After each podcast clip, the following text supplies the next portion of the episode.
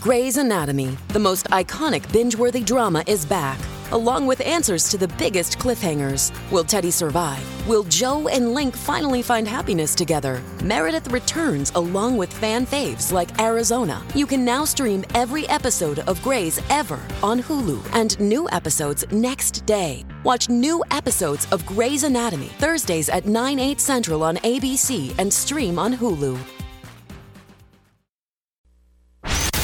They called us deplorables. They shut down our country. They say our thoughts are disinformation.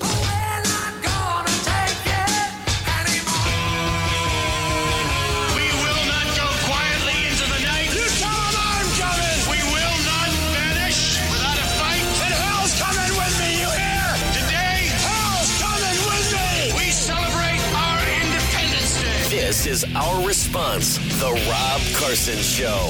Hey guys, how you doing? It's uh, it's Wednesday, and last night there were a couple debates on the TNV.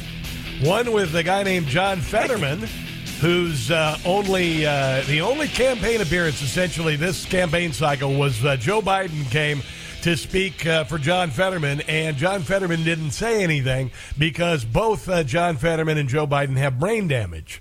Uh, we're going to get into uh, the John Fetterman debate last night with Mehmet Oz, some of the things that were said last night during the debate. And, uh, you know, uh, obviously the guy had a stroke, he can't talk. All right, and that, and also he's morally and intellectually bankrupt, and he supports policies that are an abject failure. So into that, Kathy Hochul had her, you know, Lee Zeldin had her uh, for lunch last night on television. She's not backing down on all the idiocy, the COVID idiocy, the COVID dictatorship that she uh, ushered in as the unelected governor of the state of New York. Uh, and uh, there, there's just a ton of stuff to get to on the uh, on the show.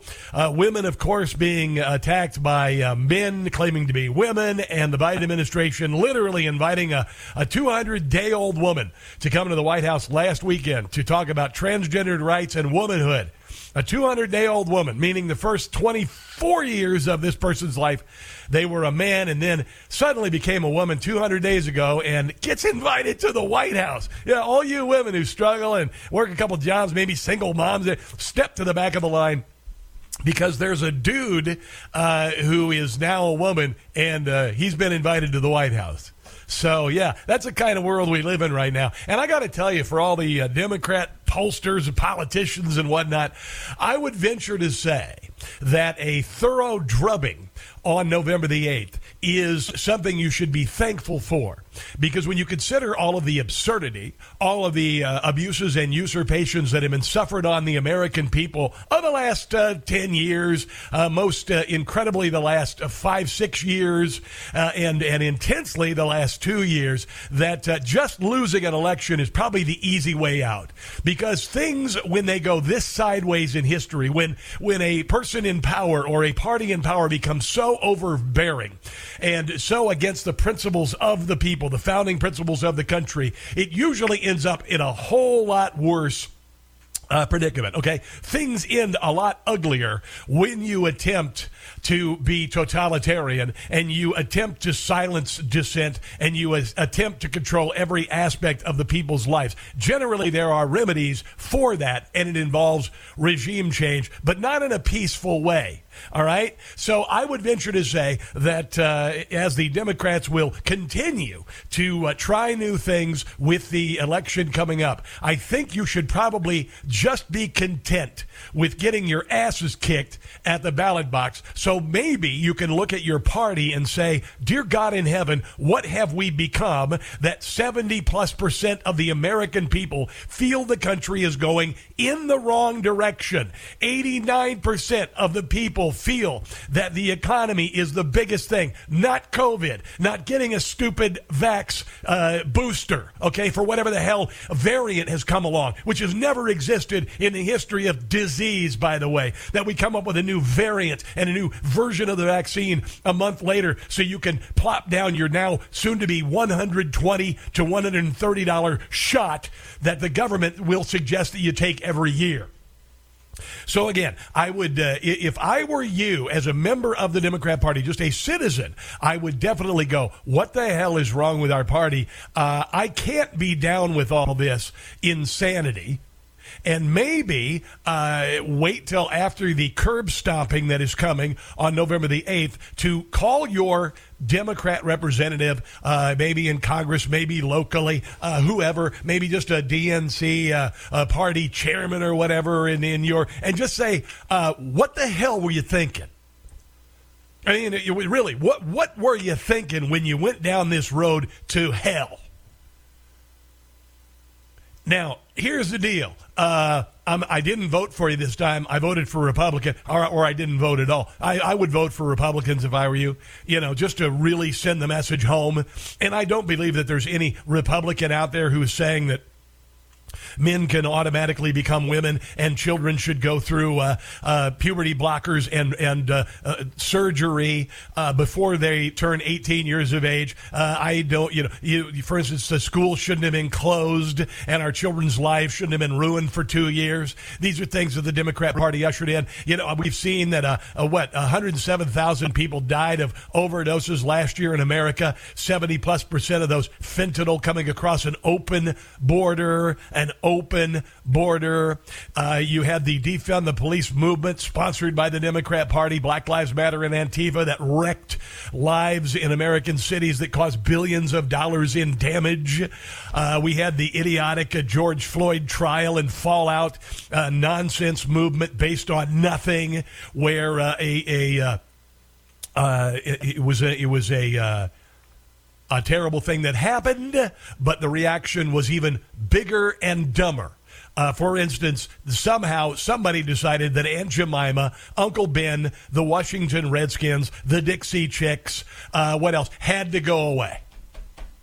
So I would look at this opportunity as a, a, member of the Democrat Party to either sit this election out or vote Republican and hope that your party can maybe get a whiff of common sense smelling salts that they'll turn things around. Otherwise, uh, relegate you to the dustbin of history.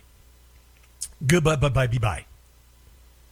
President uh, Biden, by the way, and his administration now, as you fill up your car with gas, as everything in your life costs more, 40 plus year high uh, inflation, you're shopping at Dollar General because you can't afford Walmart anymore. Uh, this summer, they're, they're, or this winter, they're actually talking about rationing heating oil in the Northeast. Okay, all of these things that we've seen in places like Venezuela are, have been meted out on the American people by this administration using the same uh, hectored, uh, proven false uh, policies that have been tried before, tried time and time again. But President Biden and his administration worked extensively to work out a secret deal with Saudi Arabia to ease oil and gas prices. And you're thinking, oh man, our president is going to bad for us. He went over to Saudi Arabia after he made us energy dependent again and he gave them a little what fur, and they're going to crank up their production and bring down the gas prices. Well, guess what?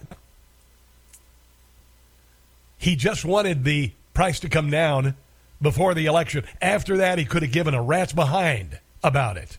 Yeah, yeah. The, the Saudis backtracked. Biden officials scrambled to convince the Saudis not to cut oil production before the midterm elections. Thought they had succeeded once Biden agreed to meet with Crown Prince Mohammed bin Salman. Uh, Biden officials pushed for Saudis to accelerate production in July and August, and additionally increases in September to December, which would significantly impact oil production ahead of the midterms. The New York Times reveals this today. First, the Saudis would accelerate an OPEC plus production increase of $400,000 per day already planned for September, moving it to July and August. Then the Saudis would get the cartel to announce a further production increase of 200,000 barrels per day each month uh, for each month from September to December of this year. On June 2nd, OPEC plus, I guess it's like the LGBTQ plus, whatever. They're adding all these despotic regimes to the OPEC plus announced they would move up production to increase scheduled for December, uh, fulfilling the first part of the secret deal. So that was the first deal. And then, uh, although Biden and the White House repeatedly said his trip to Saudi Arabia was not about the price of oil, details of the deal reveal how much of a priority it actually was to the administration. But the deal that Biden and his team constructed blew up in their face. OPEC announced only a boost of 100,000 barrels a day in August, and in September they announced they would cut production by 100,000 barrels. In October, OPEC Plus shocked Biden after they announced they would eventually, or actually cut production by 2 million barrels a day instead of increasing production. So the President of the United States lied, lied, lied, lied, lied about uh, energy dependence, lied about going over to Saudi Arabia to beg them to uh, per, not cut production so that the gas prices would continue to stay where they were, which is just about 100% higher than they were when Joe Biden took office. But that's technically a relief when you look at how high the price of oil and gas and everything has gone up since Joe Biden's failed policies, starting with the uh, cutoff of the Keystone XL pipeline. And he goes over and he begs and he pleads and he gets down on his knees, and who the hell knows what happens after that? And he comes back and Saudi Arabia goes, Yeah, you know what? Screw you. Screw you, you feeble old man, you a lifetime bureaucrat who has done nothing in Washington, D.C. for the better of the American people and the country. You've only enriched you, yourself, and your cronies. That's what you've done.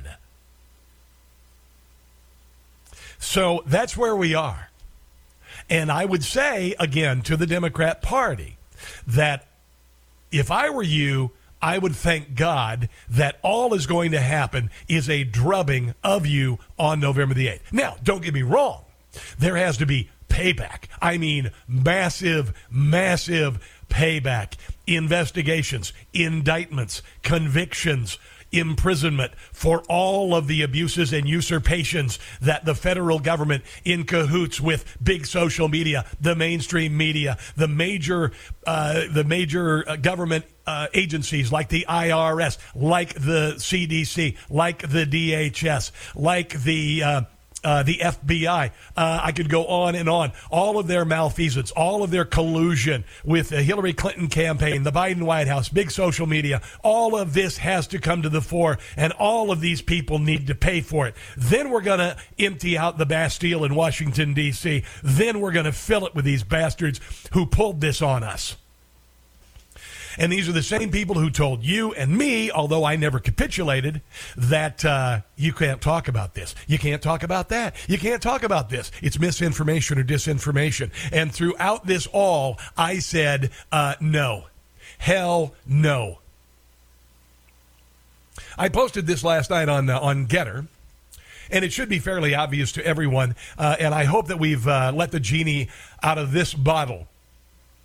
You have every right to say January 6th was a setup. You have every right to question the 2020 election. You have every right to question the vaccine and the government's reaction to COVID. You have every right to say the Biden family is corrupt because they are. You have every right to say CRT and radical transgender and sex philosophies don't belong in your kid's school. you have every right to tell those who call your opinion disinformation to bleep the bleep off. We will win. We are right.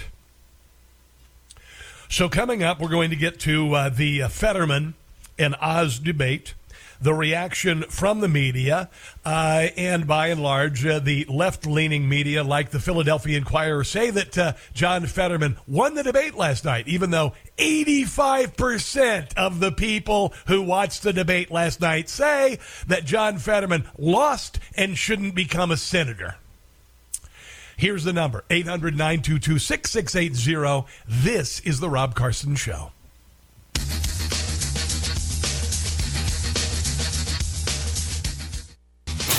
FBI, DHS, IRS, CDC, HHS. All complete BS. It's The Rob Carson Show. Tonight, John Fetterman, who had a stroke five months ago, took the stage with uh, Mehmet Oz. Here is uh, John Fetterman's opening statement. Happy birthday! Yeah, he had no uh, no idea. He said uh, "Happy birthday." No, actually, he he was it was a lot worse than that. Actually, he opened the uh, the debate um, with uh, with uh, this actually. Which, by the way, I'm just going to say it, and I'm not. Uh, by any means making fun of John Fetterman for having a stroke. What I am making fun of is the spectacle that John Fetterman is continuing to be the candidate in Pennsylvania. That's what I'm making fun of. I'm making uh, fun of the grotesque spectacle that is putting John Fetterman on stage. But he did it. He, it was brave. He did it. A brave. Yeah, brave. It was brave. No, no, it wasn't. No, it wasn't. It was a grotesque spectacle. Is what it's like. It's like watching Joe Biden every single day when he wanders off into the trees. It's a grotesque spectacle. It's not ableist to say, uh, you know, uh, maybe you should focus on your recovery because I don't think you're ready to be a senator. But no, that's not the Democrat Party. The Democrat Party has sold their soul. And so here is how he opened it last night. You're running for a seat that could decide the balance of power in Washington. What qualifies you to be a U.S. Senator? You have 60 seconds. Hi. Good night, everybody. Okay, that's the opening of the debate. That's the uh, the opening of the debate. That's when you really should say, as the monitor, uh, monitor, yeah, good night, everybody. Have a great night. Thanks for to tip your bartenders and waitresses. We're about 24. I'm running to serve Pennsylvania. He's running to use Pennsylvania. As Lieutenant Yeah. So uh, that's the uh, that's the beginning of the debate. He says, "Good night, everybody."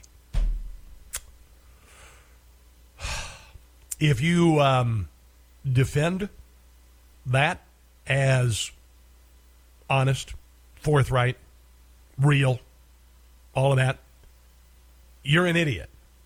Uh, you're a common sense denier. Yeah, you're a common sense denier, is what you are. Now, the uh, the Fetterman campaign is claiming that uh, there were closed captioning errors that were responsible for his garbled language.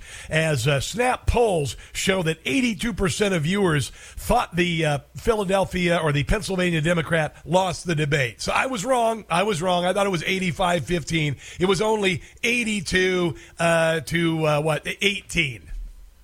So I guess it wasn't the round uh, beating that I would have suggested earlier. Here is uh, John Fetterman uh, uh, addressing the elephant in the room. And let's also talk about the elephant in the room. I had a stroke. He's never let me forget that. And I might. Oh, no, no, no. We all need to remind everyone of that and how a stroke can impact the uh, ability of the brain to comprehend things, which you kind of need as one of the most 100 powerful people in the world. Missed some words during this debate, mushed two words together but it knocked me down, and I'm going to keep coming back up. And this campaign is all about, to me, is yeah. You know what? Um, uh, being a senator is not rehab. I mean, there are plenty of senators who probably should be in rehab. Don't get me wrong, Nancy Pelosi. Well, Nancy Pelosi's not a. Uh, you know what I'm saying? Uh, there are plenty of senators. Nancy Pelosi, clearly Speaker of the House, needs needs rehab. About fighting for everyone in Pennsylvania that ever got knocked down that needs to get back up and fighting for all forgotten communities all across Pennsylvania that also got knocked down that needs to keep get back up. Thank Yes, that needs to keep get back up. Thank you very much. Those words will be carved in granite. Those who need that this back up thing. Yeah, that's what it is. Yeah. Sure. Hey, Mr. Fetterman, I felt bad for you. That performance last night was really scary. Yeah, you shouldn't be a senator. Sorry. Hey, Mr. Fetterman, this could seal your fate. Even your own people are now wary. Not the Philadelphia Good night, Inquirer. everybody. Fetterman's a phony, he's not worked a single day. He must think that it's okay to lounge around and play on daddy's money. He only paid a dollar for the condo where he stays. His own bills he never pays. And I'm amazed that people do not find this funny. I don't think it's funny. You think it's funny? Hey, Mr. Fetterman, soon you'll be found out. You're afraid of Dr. Oz, we know that much is true. hey, Mr. Fetterman, you're protected, there's no doubt. By the liberal media enabling you. Yes. That is uh, Jim Gossett, two S's and two T's, jimgossettcomedy.com. He does live shows. If you have like a corporate gathering or something, he'll come out and he'll entertain you. Uh, and it doesn't even have to be just political. It can be both sides. He even does, uh, he makes fun of Republicans, which I like to do too, because there's plenty to make fun of. Uh, yeah, uh, on the way, more audio from the debate last night. We've got lots of audio from Kathy Hochul and uh, and Lee Zeldin. Also, Joe Biden just got his third booster. He's had COVID twice just this summer, and he says that the vaccine's good. Yeah. Mm-hmm. Hell is coming, people. Stick around.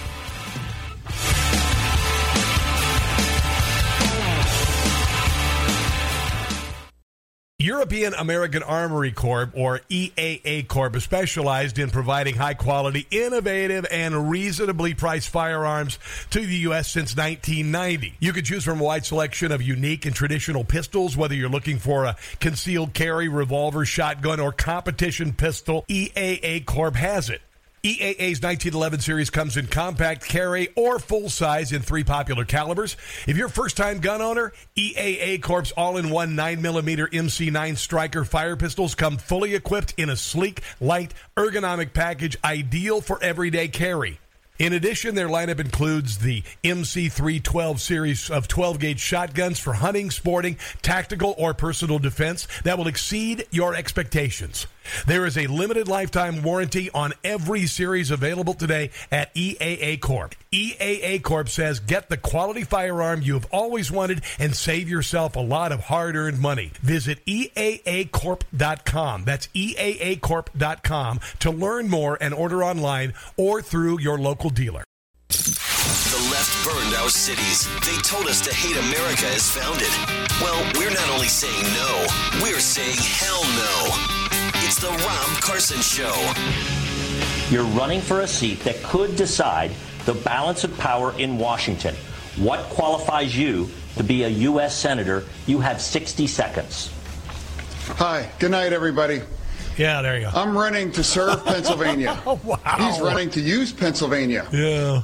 As yeah. Lieutenant There you go. So that's the uh, that's the opening. That's as good as it gets. If you were in a show, you'd leave at the intermission, right? You just say, you know, kind of like, ah, I think we're going. Um, I, I did that a few times with my kids.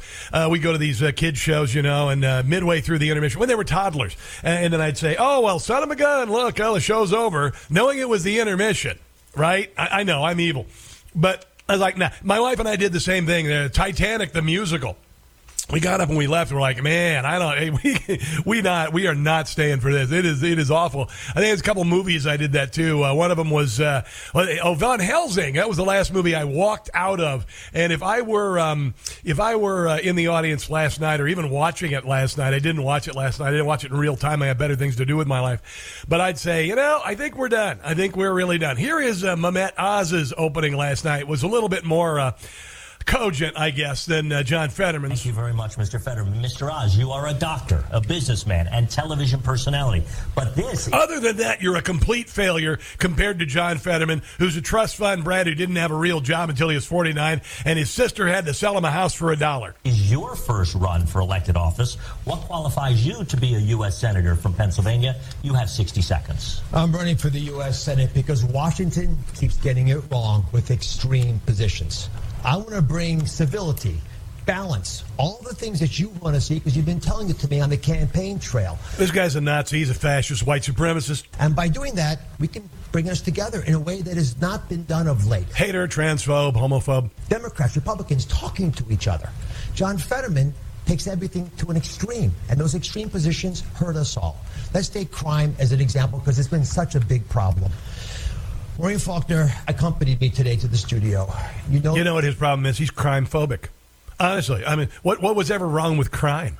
I mean, you know, sometimes you, you don't have enough money to make the pay the bills. You knock over a convenience store. What you, you're crime phobic. her husband was a police officer in Philadelphia. But you should be able to loot anything I want. You crime phobic. brutally murdered.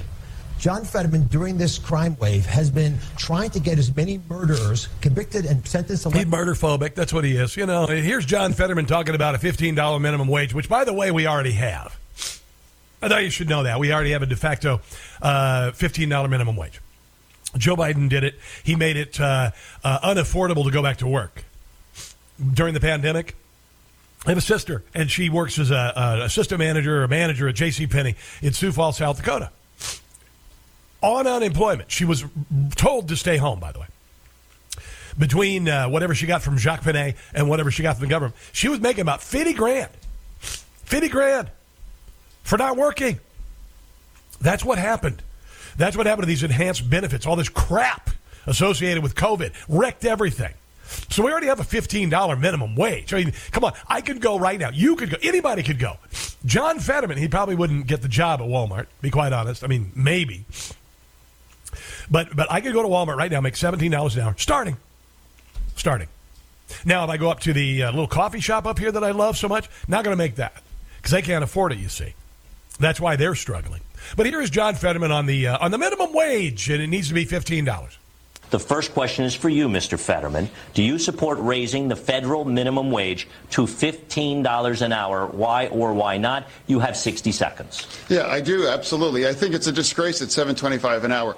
And how can Yeah, a nobody's making that. man, you know, with with And if they are, uh, wow, are you stupid? Because you can actually name your price practically. If you go to Walmart, you go to Target, you go to Home Depot, you can name your price. you know, 10 gigantic McDonald's, I don't care. mansions, you know, has uh, and willing to talk about a, willing wage for anybody. Imagine a sig- I'd like a willing wage. Can I get a willing wage? Anybody from Newsmax?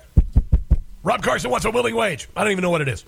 mom trying with two children, trying to raise with them, realizing making thirty-one thousand dollars a year, you know, fifty dollars an hour. You know, I believe every work has dignity, and every paycheck must have dignity in it as well. True, I've always supported a living wage, and we make sure. Do, do I do I want John Fetterman drummed out of politics? No, no, no, no. What I want him to do is get better. Uh, that's what he needs to do. He needs to get better. I mean, his policies, dear God, how could you get worse? I'm talking about physically, mentally. He needs to get better. He needs to focus on life. He's 53 years old. Presumably, has a lot of life to live. But uh, you're not going to live very long if you dive right into being a senator with a brain that's broken.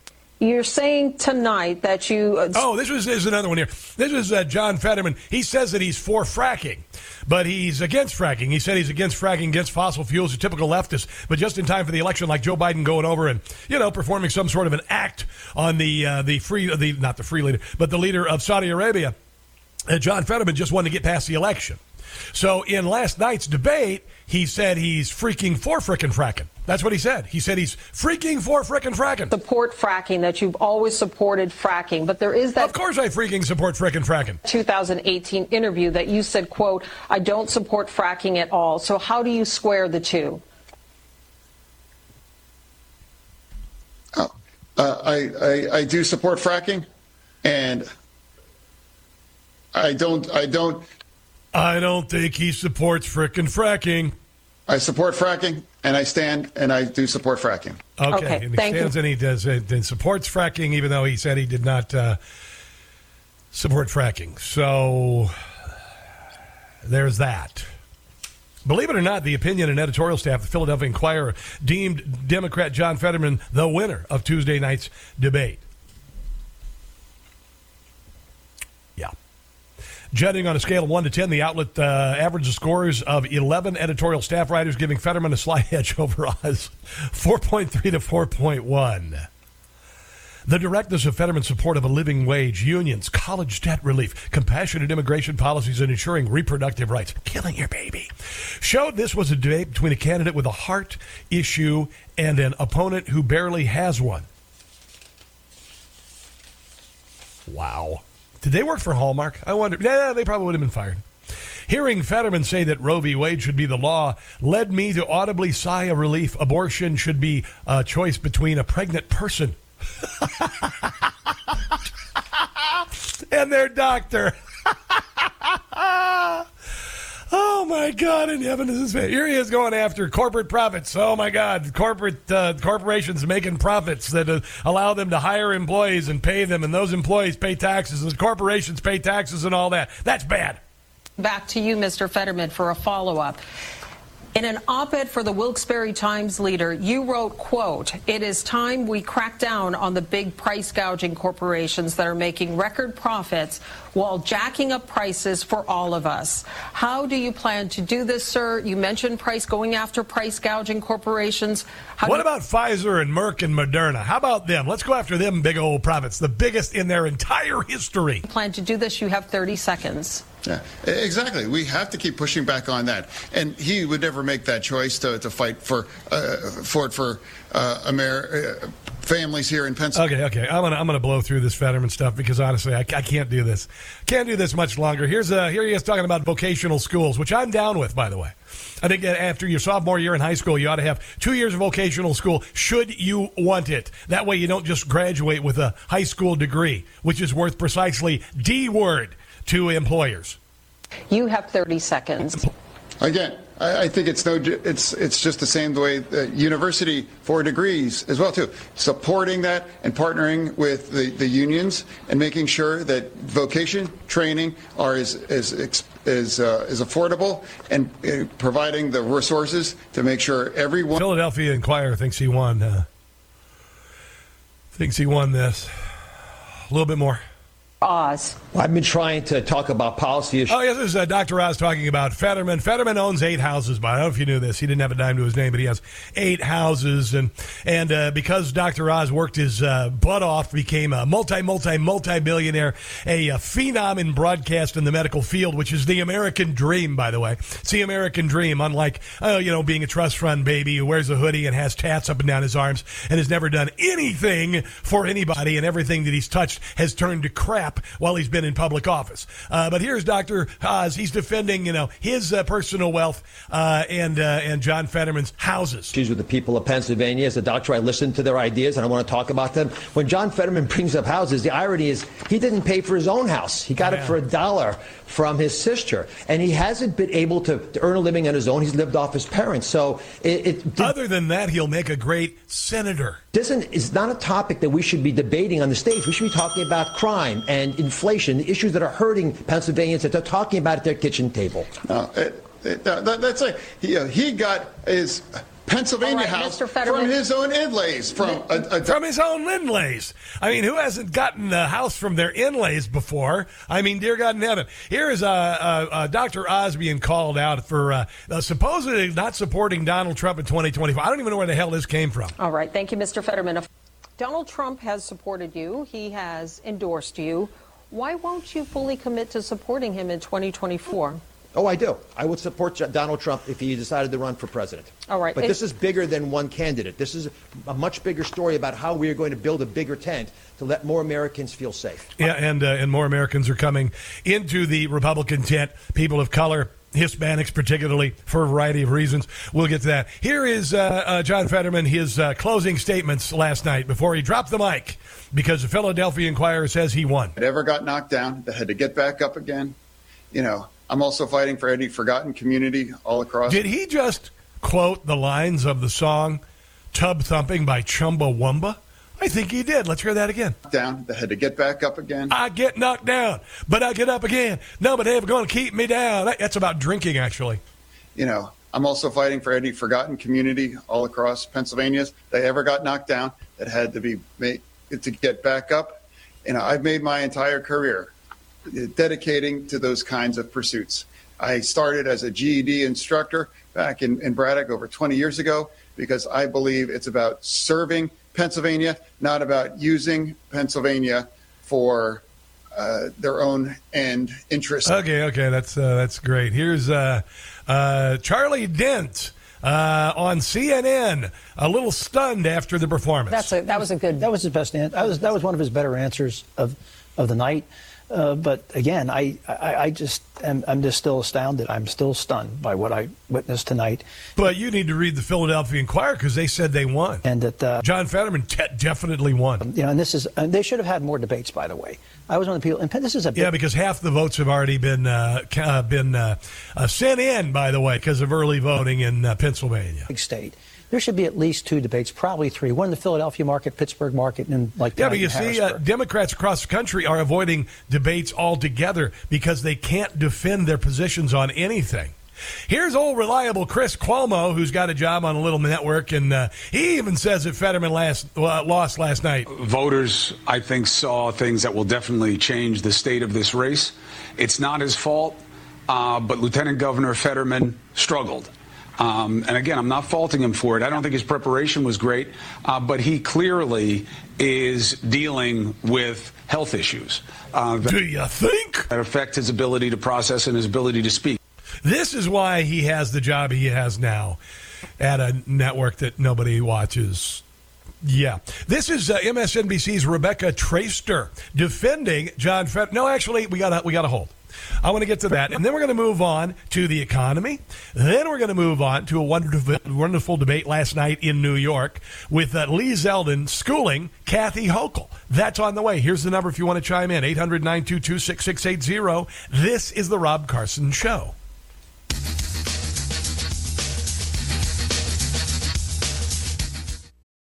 Shipping can make or break a sale, so optimize how you ship your orders with ShipStation.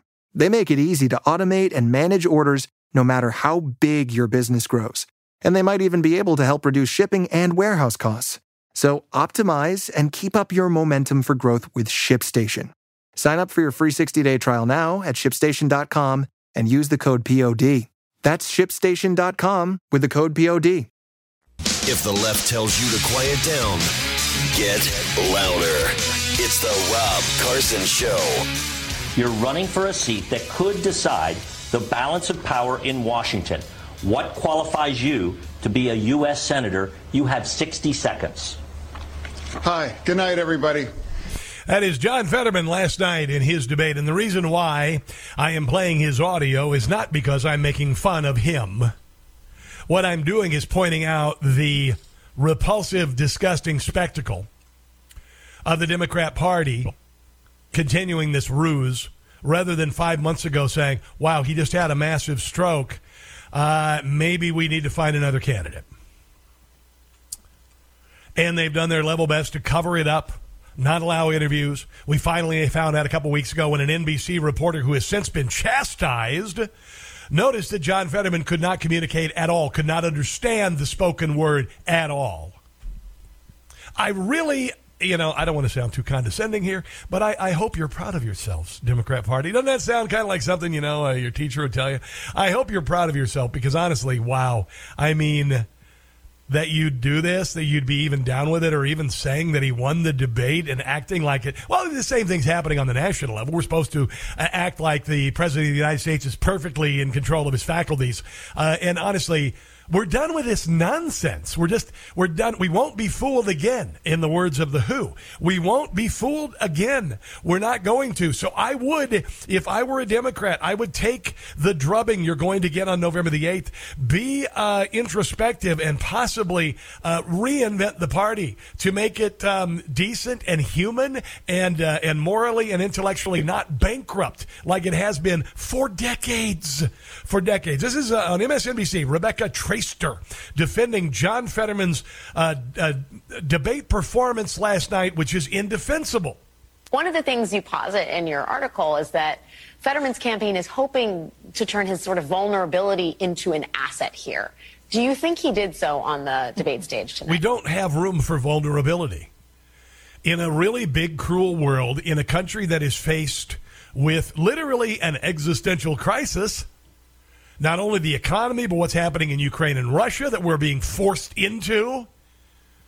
We don't we don't have time for vulnerability. I think it's tough to say whether or not it will wind up being an asset with voters, but it was certainly an example of such remarkable. Of course, it's not an asset to voters. It's not an asset to anybody. It's it's a moment to pause and say, "My God, man, go save your life, get better." Politics aren't as important as breathing. We'll find somebody else. Transparency, the opposite of what, what the Oz campaign has sort of asserted something about his health. Well, um, he hasn't turned over his medical records, and even after last night, he's not doing it. So your argument is nonsense. I mean, showing up for an hour debate, and it, it was, as he said, he had to do it. Starting at going to talk about the elephant in the room. You played the clip. He said, I'm going to miss words. And, and you could tell, I, I wrote in my story about how in my interview with him, there was a moment where he became frustrated and stressed out, and it made some of his communicative problems He's vulnerable. He's like a little puppy that needs to be rescued. worse. And I think that this context and what you described as the insane. Yeah, it's not. It's not playing. It's not playing. These are uh, voters last night as they watched in real time reacting to Fetterman's performance, including uh, mostly Democrats. Definitely, uh, I'm an independent, by the way. I was definitely leaning towards Fetterman, and I think I have totally changed to the Oz side. Why? I felt that um, Fetterman, I felt that Fetterman just looked like he didn't have command of the facts. I do think his condition, unfortunately, is going to affect his ability to do the job. Shut the front door. I thought Oz uh, was pretty clear on the issues, um, and I thought he presented himself well and uh, definitely threw out some plans where I didn't see any plans coming out of Fetterman. All right, appreciate it. Uh, not surprised uh, that it made you change, but who knows? Between now and election day, you may change again. Yeah, yeah, yeah. The uh, Philadelphia Inquirer says that uh, John Fetterman won. And people who were polled last night say that uh, 85, 80, 82% of the people say that uh, Mehmet Oz won. So there's a point where you just kind of kind of in the charade. I mean, Halloween's coming up. Uh, you know, it's what five days away, five days away to Halloween. You know, I might want to take off the the costume now. You know, because you've been exposed. Let's take a break. You are listening to the Rob Carson Show.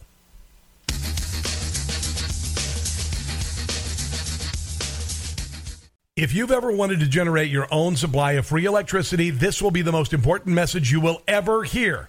Here's why. With new grid vulnerabilities, with electrical rates rising faster than any time in American history, there's never been a better time to protect your family with a plug and play solar generator. These emergency backup systems provide life saving electrical power when you need it most. And unlike gas generators, a solar generator runs quietly, emits no fumes, produces an endless supply of free electricity from the sun. It's like having an electric power plant running secretly in your own home. Runs sump pumps, shortwave radios, computers, even keeps food from spoiling. Whether it's dangerous storms, brownouts, or blackouts, you'll never have to suffer through painful power outages again. Go to roboffgrid.com. RobOffGrid.com to learn more. Use coupon code ROB and get over $1,500 in free off grid bonuses available now at RobOffGrid.com.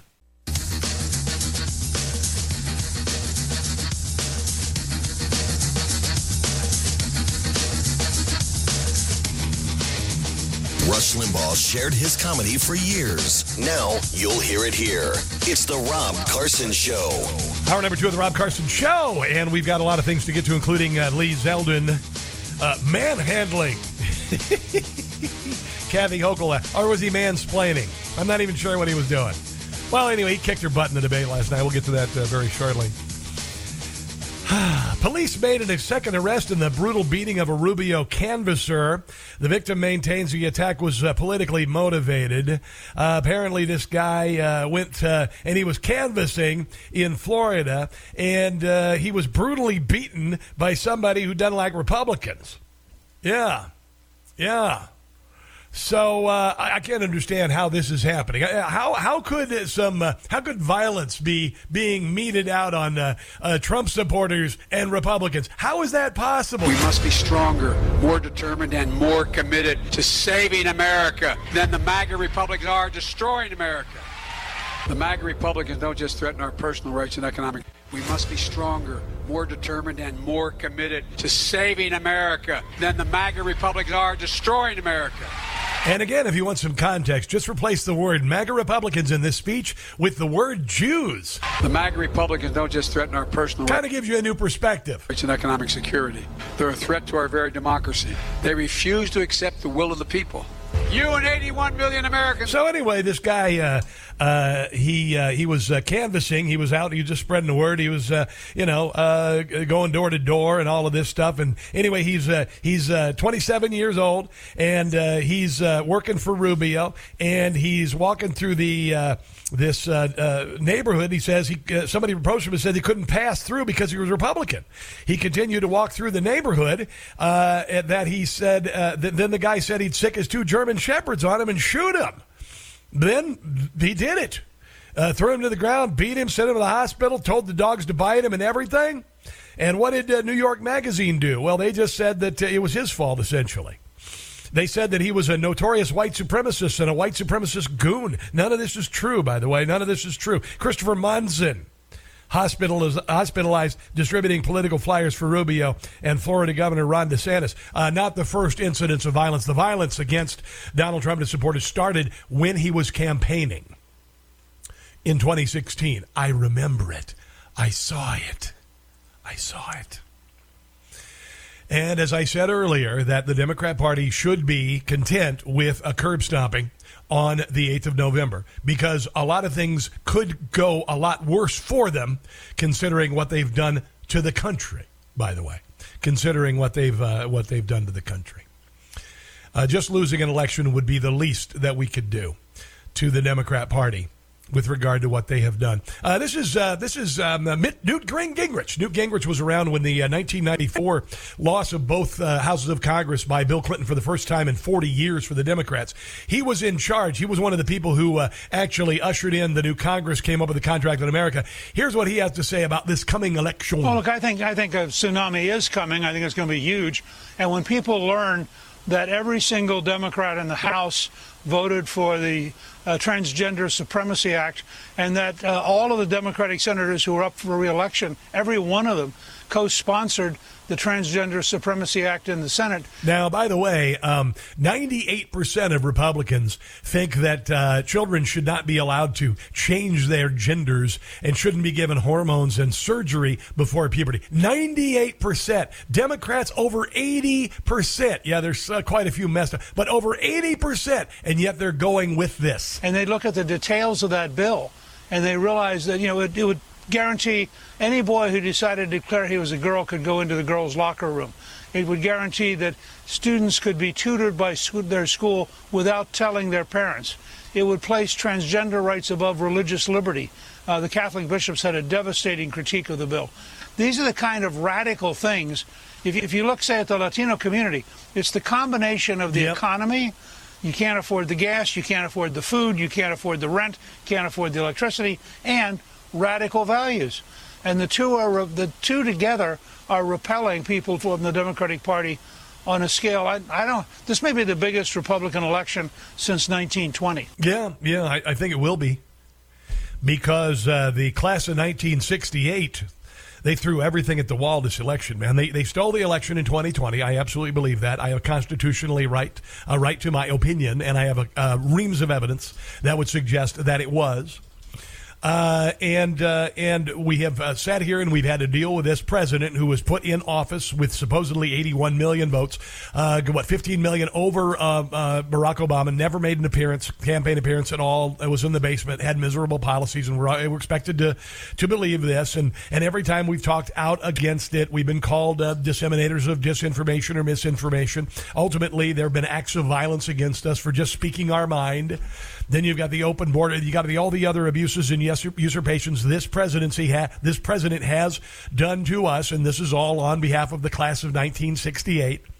So we had the election stolen. We are being ruled against uh, our will, and uh, they are have doing their level best to shut us down in every way, shape, or form. Not going to end well yesterday, and I was, uh, I guess, kind of surprised. And I guess the only reason this wasn't a bigger story is because perhaps the city of New York is appealing the decision.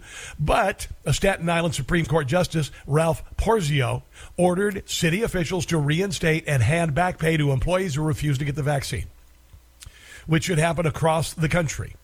This must cascade across the country. This must reinstate those who've been fired from their jobs, particularly those in the military for not getting the vaccine. Those who the government just rubber stamped get the vaccine despite religious exemptions.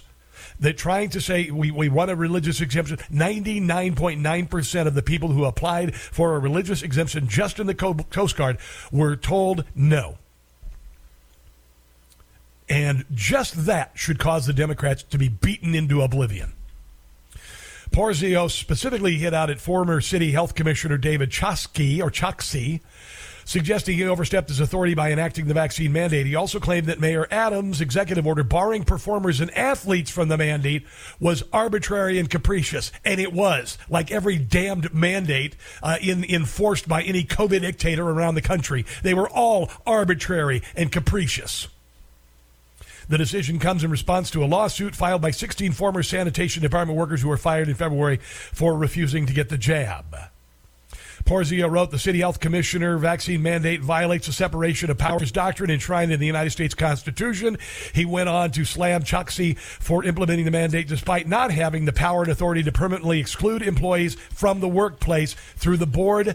Uh, though the Board of Health has power to regulate vaccinations and adopt measures to reduce the spread of infectious diseases, the board does not have the authority to unilaterally and indefinitely change the terms of employment for any agency. I know this sounds uh, complicated, but it's really not. It's really not.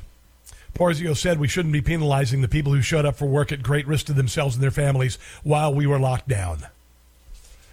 Uh, this has to result in a cascading across the country with regard to this uh, this nonsense that we were put through, particularly our children. I have two children who are suffering from the effects of two late, two years of their lives completely spent uh, at the whims of teachers' unions and fear porn merchants. And yet, Joe Biden got his third. He got his third booster yesterday. This after he said that we were past the pandemic just a few months ago. He said it was over. But he went and got his third booster, even though he got COVID twice in July. And this is uh, this is supposed to be, I guess, you're supposed to just go, oh, okay. I mean, honestly, who who really is? Who's down with this? I think uh, 8.5% of those eligible for the latest booster have actually gotten the jab. Do you know why? Because they realize they've been played. They realize they've been lied to. They realize that, that uh, the, the entities of the federal government, big social media, and the mainstream media have uh, shut down any messaging with regard to anyone contrary to the government's position on COVID's COVID mask man COVID's COVID COVID mask mandates, uh, COVID vaccines, COVID vaccine passports, uh, government shutdown, school touchdowns, shutdowns, touchdowns, shutdowns, all of that. But here is the dear leader yesterday standing in front of a, I guess, a, a bunch of sponsors uh, who make a lot of money selling the vaccine saying that you need to get that next shot, even though I've had five shots altogether, three of them boosters, and actually got COVID twice in July. One COVID shot each year will be all they need. And if you get it, you're protected. All you're going to need next year is a shot every year. And if you don't, you're putting yourself and other people on unnecessary risk. No, this has all been proven false. If you've been vaccinated, you can't get, you can't give the, the virus. You can get the virus. It doesn't stop the spread. So what the bleep is the point of the vaccine or the booster? The shot is free. It's widely available and conveniently located just in time for the holiday season. Dear God, that sounded like a commercial. Listen to this again. The shot is free. It's widely available and conveniently located. And Wait, there's more. If you get this booster, you'll automatically get another booster. Just pay the cost of shipping and handling. Just in time for the holiday season. It's the perfect holiday gift. Give a vaccine that could cause blood clots and myocarditis in young men and a lot of people around the country who are just suddenly dying. Here's uh, the dear leader again talking about the vaccine yesterday and how desperately you need another booster, even though he caught COVID twice in July after being boost twice, boosted twice. Some of our friends in Congress say we don't need COVID funding, or they say there's really no reason that the government should be paying for it. I strongly disagree. There he goes, leaning into the microphone and whispering. Strongly disagree. I don't care if you do, because we're not listening to you anymore. This is a global health emergency. No, you just said it wasn't about a month ago. Yeah, but you got to keep updated on your shots, kids. Virtually every COVID death in America is preventable. This is a giant lie, by the way, in case you're wondering. The, everything he says right now is an abject, just filthy, rotten lie. Virtually every COVID death in America is preventable. Virtually everyone. Almost everyone who will die from COVID this year will not be up to date on their shots, or they will not have taken Paxlovid when they got sick. Yeah, Paxlovid, as he said, it's Paxlovid. Uh, ineffective and beyond expensive and may have caused a lot of deaths. Kind of like AZT did with uh, with AIDS, and Anthony Fauci was in charge then too. All right, so uh, we're going to move on next to the uh, the Hochul Zeldin debate. It got pretty hot and heavy. If you want to chime in, here's the number 800-922-6680. It is a Wednesday edition of the Rob Carson Show.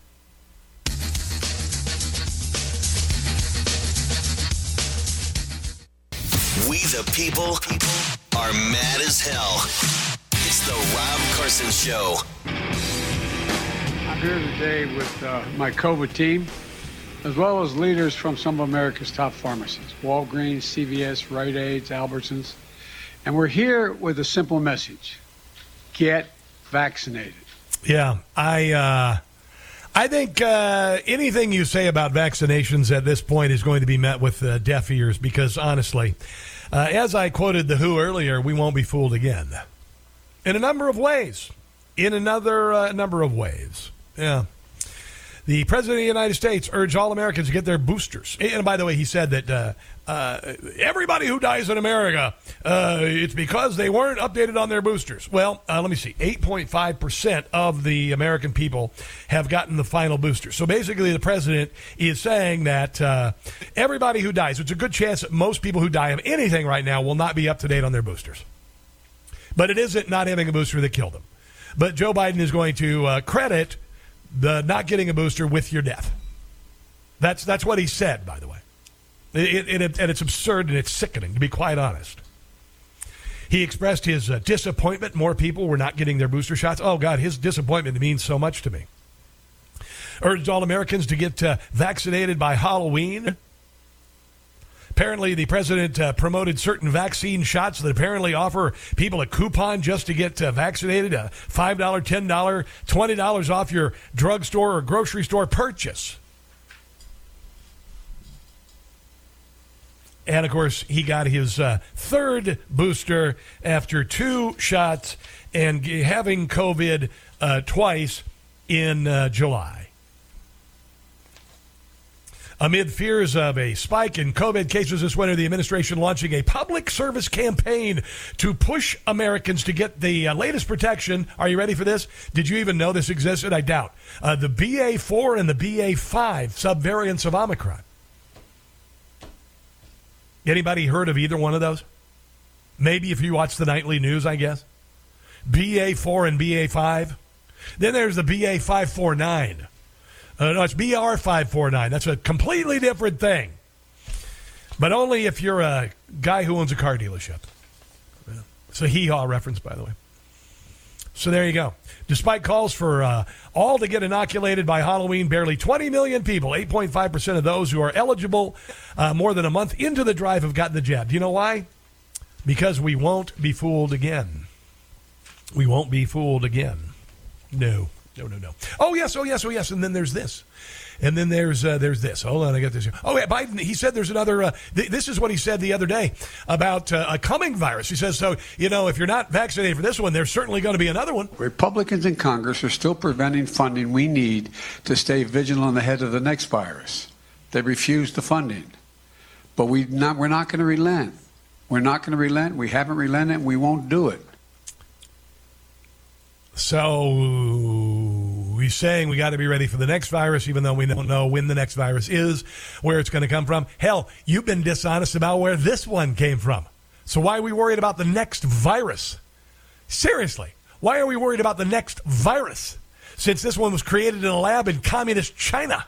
And I believe that too. That's another thing you were told. You couldn't think. You couldn't think out loud. Remember, remember jerkweeds like this. This is uh, this is Chuck Todd. This is Chuck Todd a couple months ago going after people like me who said, you know, this uh, this uh, vaccine mandates and vaccination uh, passports and all this crap are a bunch of garbage. This is one of the people I'm telling you who would stand outside of the train cars and push you in. They would volunteer gladly. It's happened in history. People have become the useful stooges of totalitarians. Uh, Chuck Todd was one of those people. Please get vaccinated. If you know someone who's not vaccinated, find a way to convince them to get vaccinated. Literally, the only people dying are the unvaccinated. And for those of you spreading misinformation, shame on you. Shame on you. People are needlessly dying because of your misinformation. No, that was all a lie, Chucky. It was all a lie. But now we know who the useful idiots will be. Now you, you pretty much broadcast it. You and there was uh, uh, Howard Stern, you know, who's the biggest porn uh, my, uh, monger in the history of, of communications. Uh, I mean, just a grotesque human being that watches women, you know, do whatever in front of him for his pleasure, and it's supposed to be, I guess, entertaining for the rest of us. Although he does some good interviews with some bands, their performances on his show are quite good. Foo Fighters, uh, ZZ Top. I've seen those, but then, you know, the rest of it is all crap. CNN's uh, broadcast of New, D- New Day contributor and Brown University economics professor Emily Toy Oster, Oster stated that due to the tremendous failure by adults in handling school during the pandemic, we'll have we'll be seeing the impacts of learning loss forever. Yeah, and I haven't heard a, uh, an apology yet from the dear leader. He's just promoting a vaccine your kid doesn't need. Here's Emily Oster. So I think we will see this made up, and maybe that's a glass half full way uh, way to put it. But I think it will not be fast. These declines are very large. They're in, in a sense unprecedented, and if and unnecessary. We think well they'll be recovered in a year or two years. That's probably overly. All a bunch of lazy teacher union leadership that want more money for less work, and they could give a rat's behind about the children that are being uh, screwed. Optimistic. If we look five, six years out, I think we will start coming back. What is true is that there are kids who have, say, dropped out of school who will not ever make this up. So we will be seeing long term impacts of this, I think, more or less forever, but some of this will, will come back. Yeah, what do you tell those kids? What do you tell kids who, who may feel like, hey, wait a second, this wasn't our fault? Yeah, I think one thing we should say is I'm sorry. I mean, I think that this was a tremendous failure by adults that is going to affect kids probably forever in some sense. And so Yeah, I think one yeah. thing is, boy, we are sorry. Um, and I think another thing we can say is we're doing everything we can, and we should be doing everything we can to try to, to get back. No, no, no, no. We don't want you to do any more. You've already bleeped things up badly enough. We just want you to apologize, apologize, and get the hell out of the way. How about that? All right, I promise. Next, Lee Zeldin, Kathy Hochul, live in the MMA ring in New York. Coming up.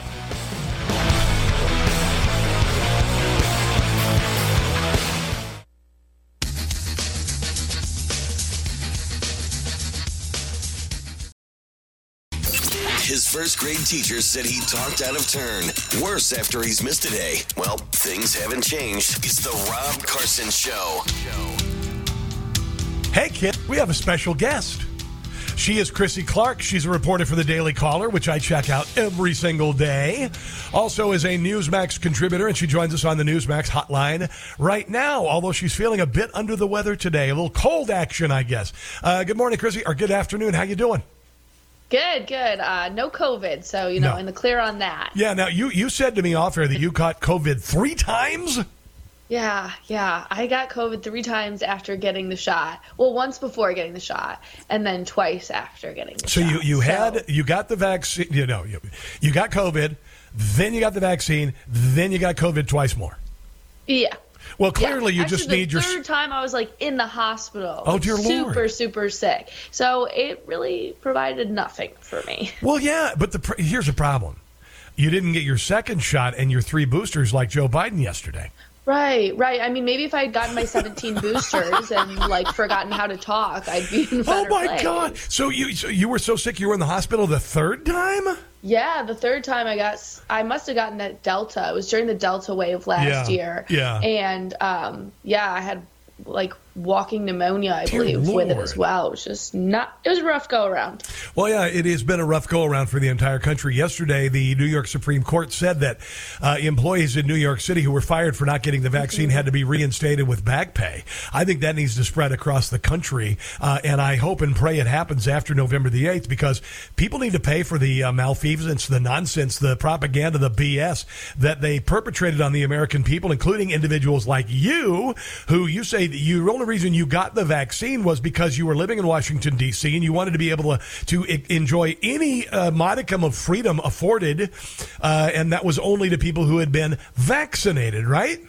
Right. Yeah, absolutely. And I, I definitely feel lied to. You know, I'm sure many Americans, um, you know, you're susceptible, especially young people. Like, we're susceptible to what we hear on the internet, and so we're like, oh, okay, I guess I'll, I'll go get this shot if it's me doing my part. And um, you know, the mainstream media paints people who were against that narrative as conspiracy theorists, and in reality, those conspiracy theorists were totally and completely right, as we found out. Yeah, and it's really amazing, uh, Chrissy Clark, that um, uh, the government came up with this uh, tried and true phrase uh, invented by Joseph Stalin in 1923, being disinformatia.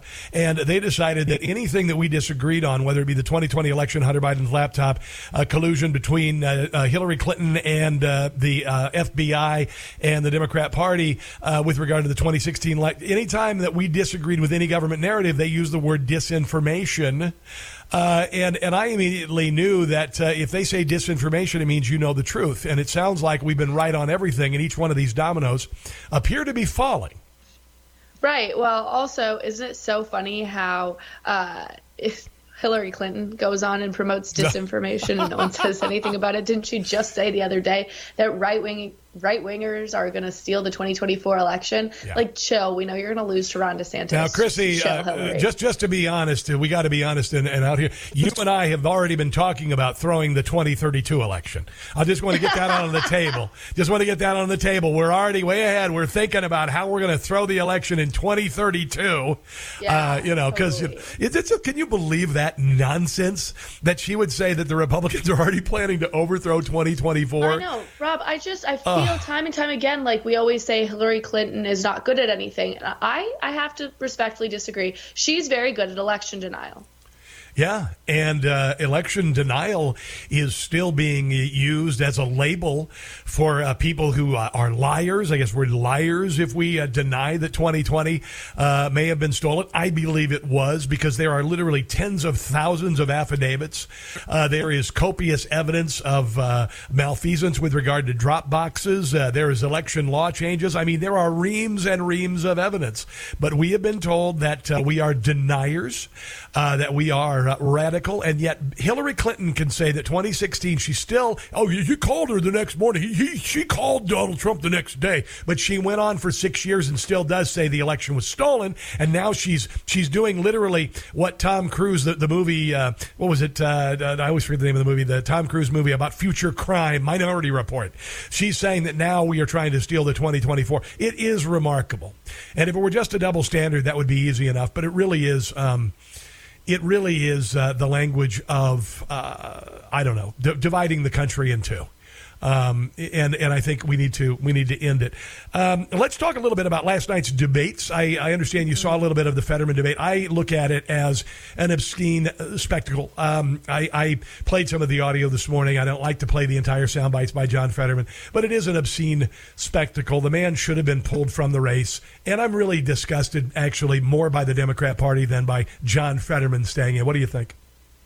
Well, yeah, it seems like the De- Democrat Party has a tendency to put people that can't be, that shouldn't be able to run for office, running for office. First, we had Joe Biden, who is basically a Walking Dead person, and we also have yes, John yes, Fetterman, yes. who really shouldn't be again running in the race. Like it feels like the Democratic Party might be abusing their candidates. I don't know. Yeah. It's uh, the other thing too. I took away from Fetterman is the way that the media spun the coverage of it was like hey, you know, at least he debated. Like that's the bare minimum. Why are we applauding? Like I don't applaud men when they take me out to dinner and pay for my meal. That's the bare minimum. Why am I applauding you? You're doing the bare minimum. Yeah, it, it really was, and they and they set it up yesterday. They had a million reasons why he was going to fail before the debate before the debate. And then and then even though the immediate polling said 82% of the people who watch it said oh yeah uh, fetterman shouldn't be running. He got his clock cleaned etc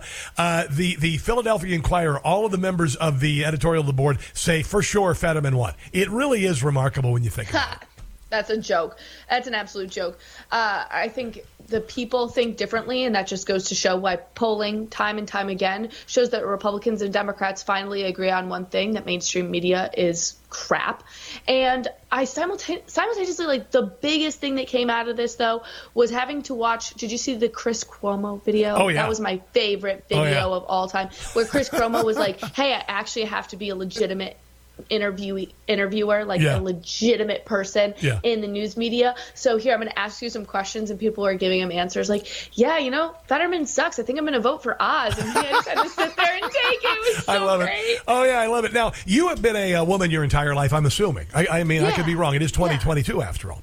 And Uh-huh. and the other day, a uh, a 200 day old woman went to the White House on Saturday, uh, Dylan Mulvaney, and spoke not only for women but for transgendered individuals, and was taken seriously by a, uh, a severely brain addled president. What are your thoughts about Dylan Mulvaney moving in front of uh, hundreds of thousands, millions of women to sit across from the president after being a woman for just about 220 days? Okay, so it's two pronged for me. First of all, Dylan Mulvaney originally had fame from being on Broadway, so to go and cosplay as a woman is absolutely absurd from the get go. And, you know, the way that his videos are conducted, calling himself a bimbo by day three of being a woman.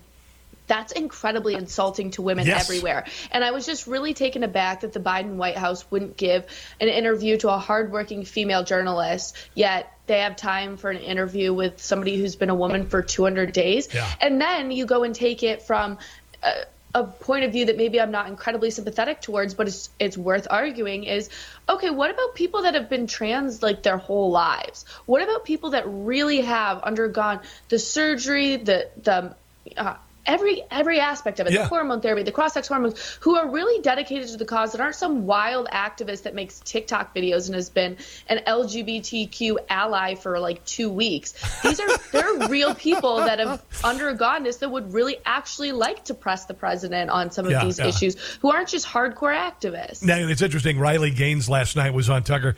She's the uh, University of Kentucky uh, swimmer who stood up to uh, Mm-hmm. Lia Thomas, uh, who uh, was a failure as a swimmer until his junior year and decided to become a woman so he could beat the crap out of women and go to the locker room, still being heterosexual, still dating women, and uh, stand naked with them. Uh, other than that, you know, I mean, I like to call it psychosexual assault. To be quite honest, it's psychosexual assault that has happened play, against the, uh, the the women. But think about this: in Shakespearean times, men played women. Do you know why? Because they wouldn't allow women to be on stage. Okay, so men played women. All right. Then in the in vaudeville, the uh, black actors were kept out of work by white men who dressed up as black people. All right. So isn't effectively these uh, these uh, transgender individuals who are men uh, saying that they are women? Isn't this like Riley Gaines said last night, and like I said weeks ago? Isn't this the equivalent of blackface?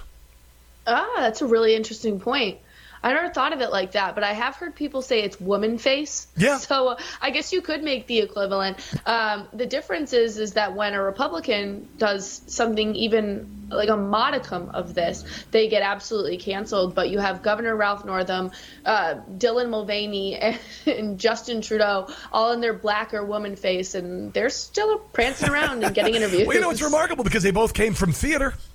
Uh, it, it, it, I mean, it did. It did. It's, it's, it's the exact carbon copy of blackface. It is, except for it's replacing women with men, and now it's replacing. Uh, or, and back then, it was it was replacing black actors with white actors. It's it's absolutely stunning the comparison, and it's 100 percent spot on. I think you should be as a woman. I would be really really mad. And I got to tell you something else. I mean, when you when you as a woman look at being a woman, it's more than just uh, dressing, wearing makeup, supposedly, I guess, and all of the things that this jerk Dylan Mulvaney uses as far as stereotypes for women. When being a woman is so much more than that. What does being a woman mean to you, Chrissy?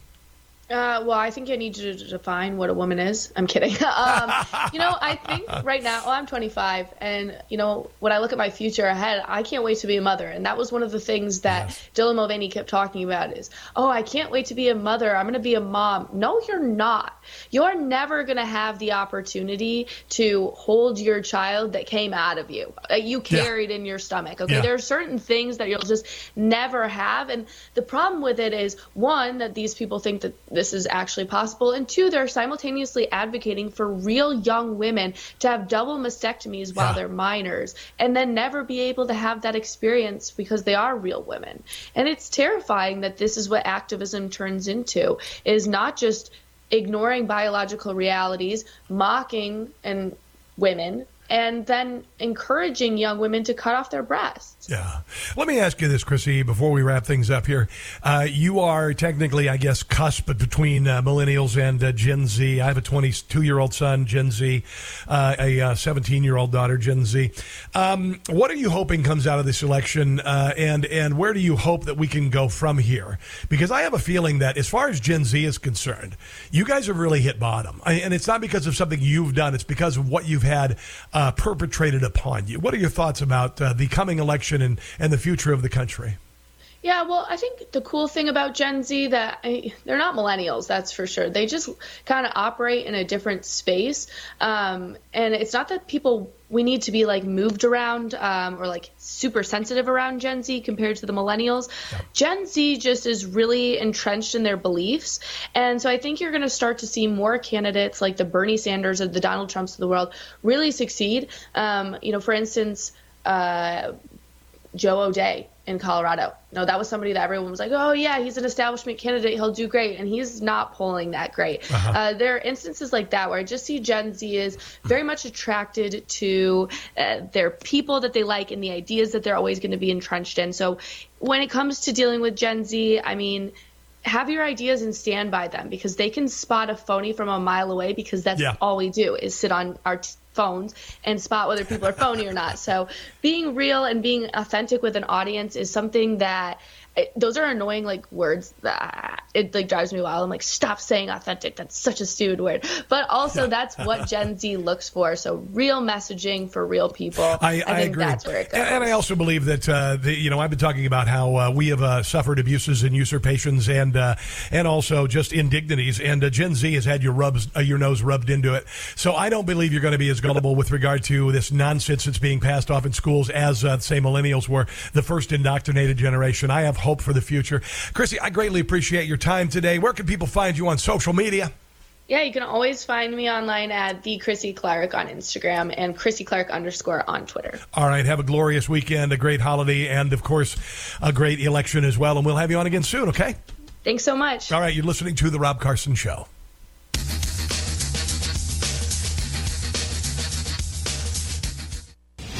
Say it loud and proud. Let's go, Brandon. It's the Rob Carson Show. It is the Rob Carson Show, and uh, New York and New England are rationing heating oil. Before this winter, as stockpiles slump by 70%, fears rise that families will be left in the cold.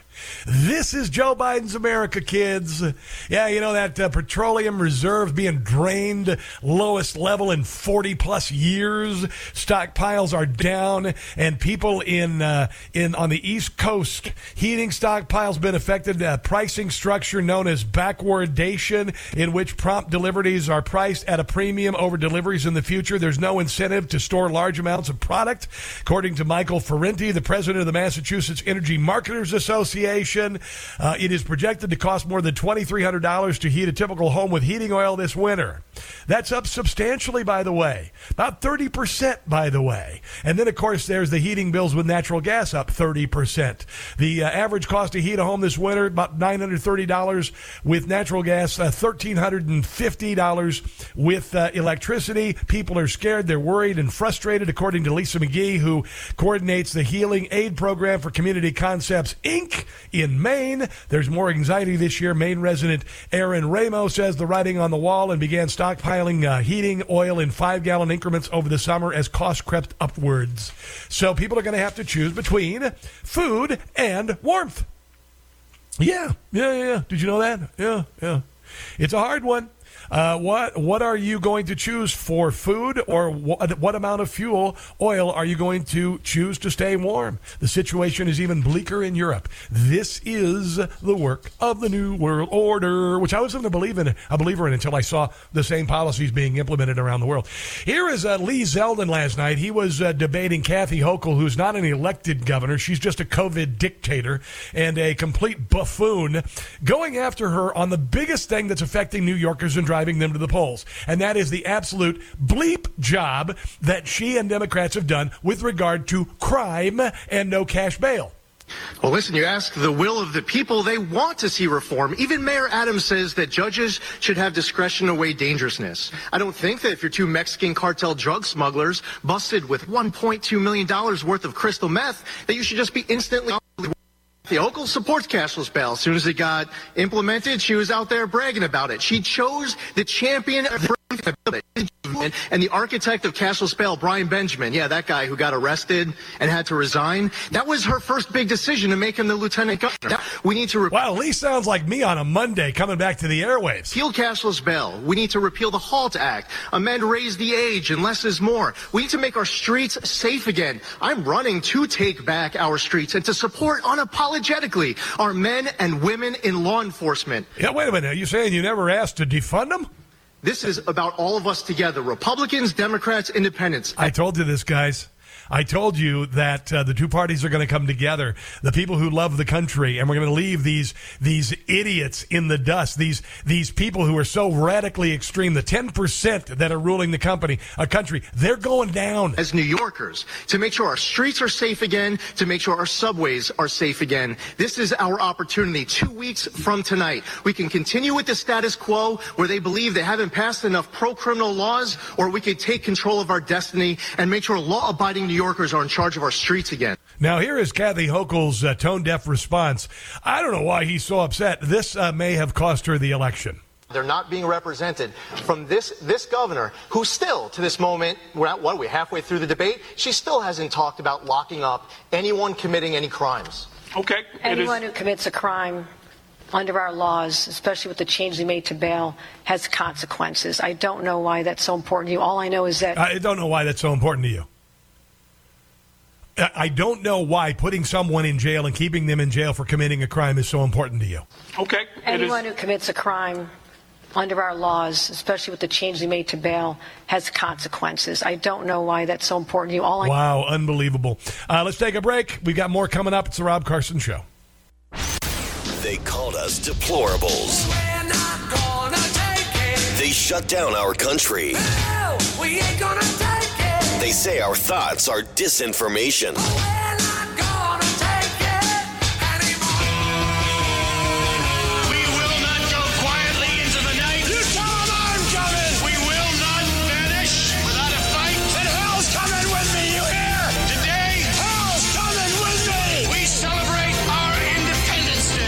Is our response, The Rob Carson Show.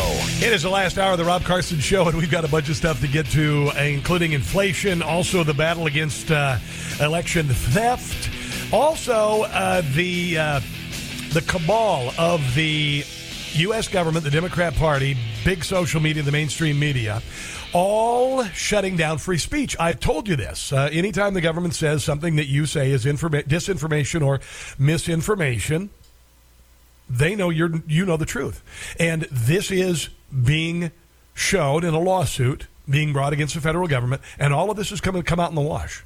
That's why I've never tempered what I have to say. That's why I've never doubted what I have to say about the election, about Hunter's laptop, about 2016 with the uh, the dossier and Hillary Clinton collaboration with the FBI. I've never backed off that.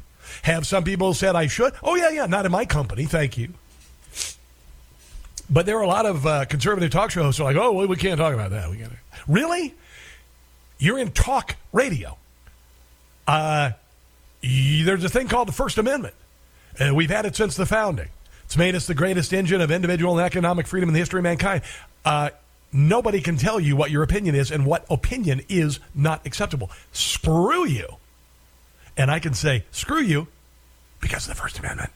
Yeah, but I would say it in a whole different way somebody actually talking to me off the air, telling me that I couldn't talk. So, uh, oh yeah, then we got President Doofy as the president. We're not supposed to talk about the president's mental infirmity, even though he can't even speak. He uh, spoke to a dead person a couple weeks ago, and he walked around in the trees, and then he fell asleep during an NBA, NBC interview. But you can't say anything about that. It's disinformation, is it? Notice the obvious.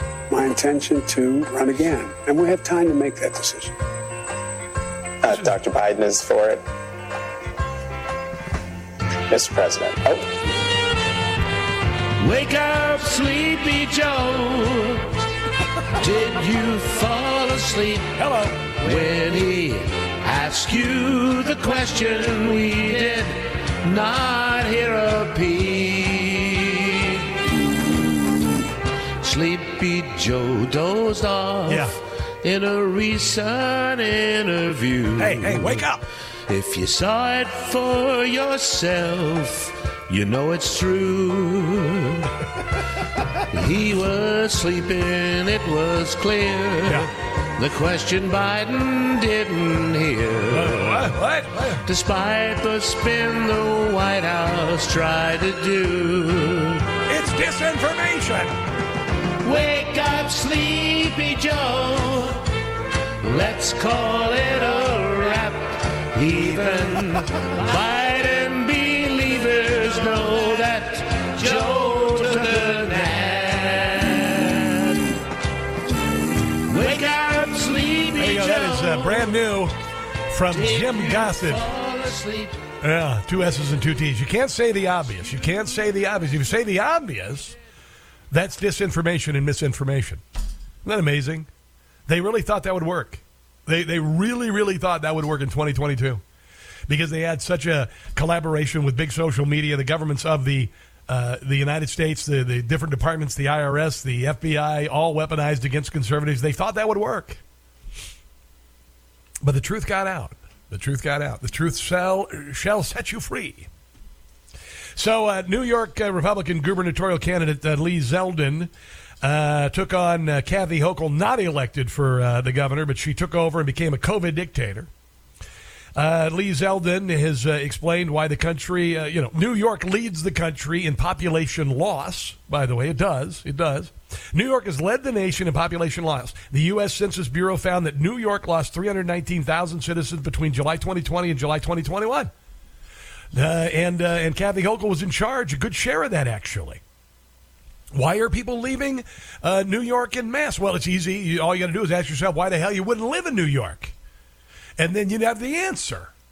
And it mostly has to do with taxation, regulation, COVID dictators, COVID idiots like Kathy Hochul, the ability to be able to make a living, to be able to uh, get around, to be the ability to be able to drive a gas vehicle without it being banned by the year 2035. I could go on and on. Lee Zeldin.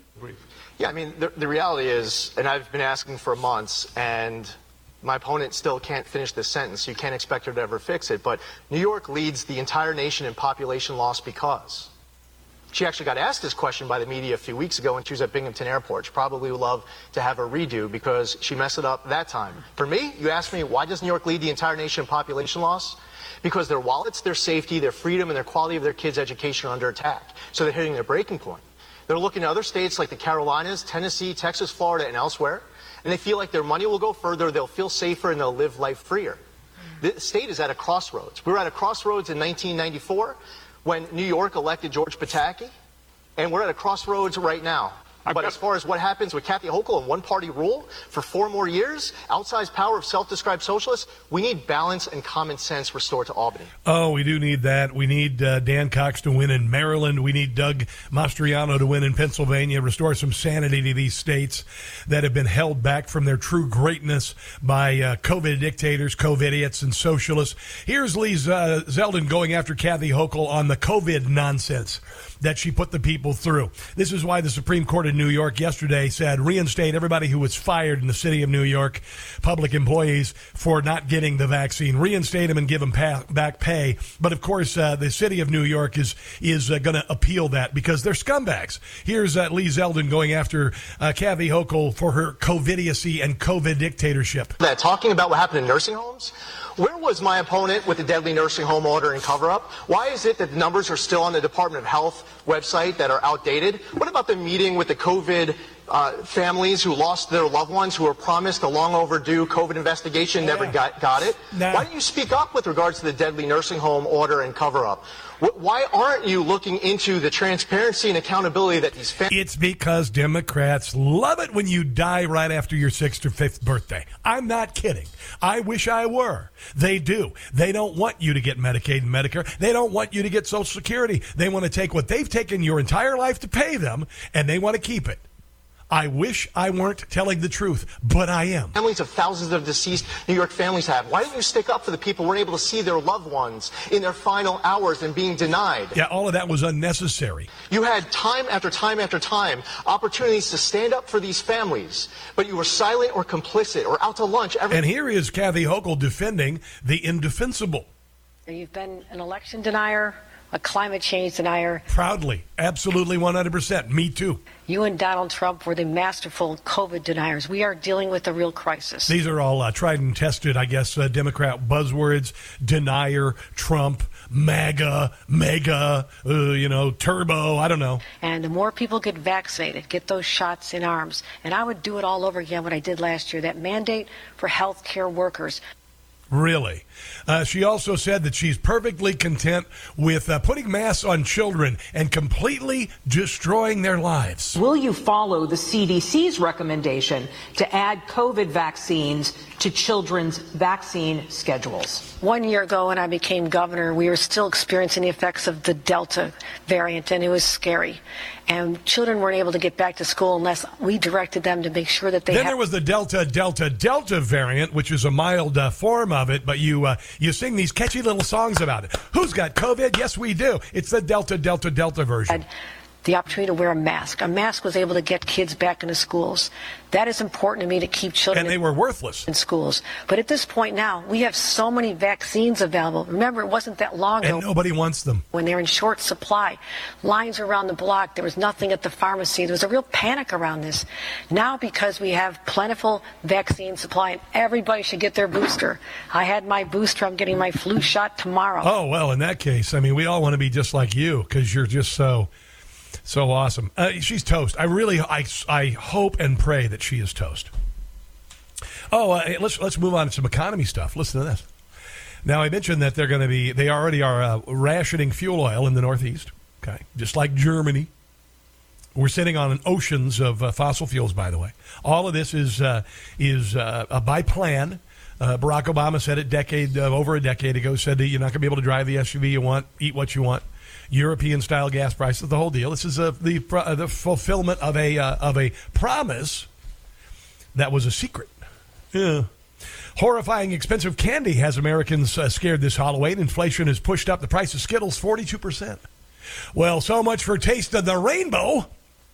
Starburst 35%. Hershey's hasn't raised their uh, their candy bar prices. They haven't. Yeah. Candy sales averaged about nine point uh, about nine billion dollars from 2017 to 2019. Nine billion dollar uh, nine point one billion 2017.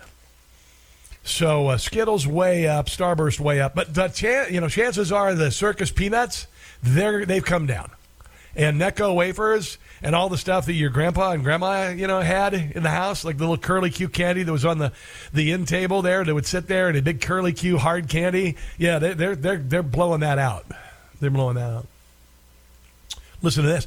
Half of Americans say the cost of living squeeze is taking the toll on their health as millions turn to booze, junk food, and smoking. As worries mount over rising energy this, uh, bills this winter. 50% of us say we're stressed, eating less healthily, smoking, drinking more. The cost of heating a home with oil will jump by 27% to about $2,354. Heating oil suppliers in the Northeast are literally having to uh, ration the fuel. Inflation, crime, and immigration are the front of voters' minds as Joe Biden and the Democrats focus on stupid crap like getting a third booster you don't need and, uh, you know, having your daughter change genders. Adults are moving back with their parents despite having kids of their own amid a roommate boom due to record high rent triggered by inflation. Yeah.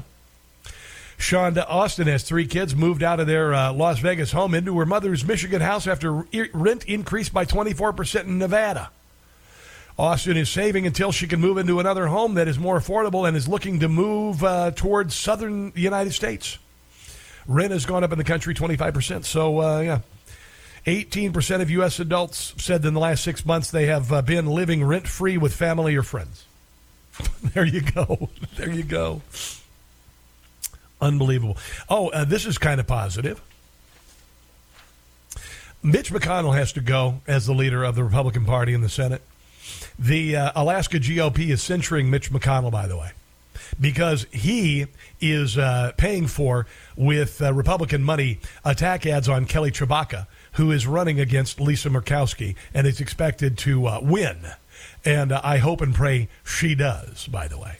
Oh, and we have a new affiliate, KYBR, in Anchorage to you guys who are listening on the weekends up there. We greatly appreciate it. Let's take a break and come back. Uh, election theft, is it going to happen? Well, some things are happening in our favor. We'll get to that uh, in just a second. This is The Rob Carson Show.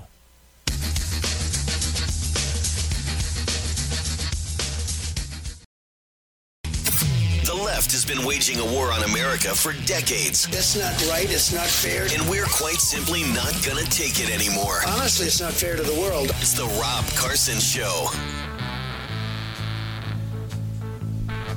The Delaware Supreme Court strikes down the state's vote by mail and same day voter registration, another attempt by Democrats to steal the election.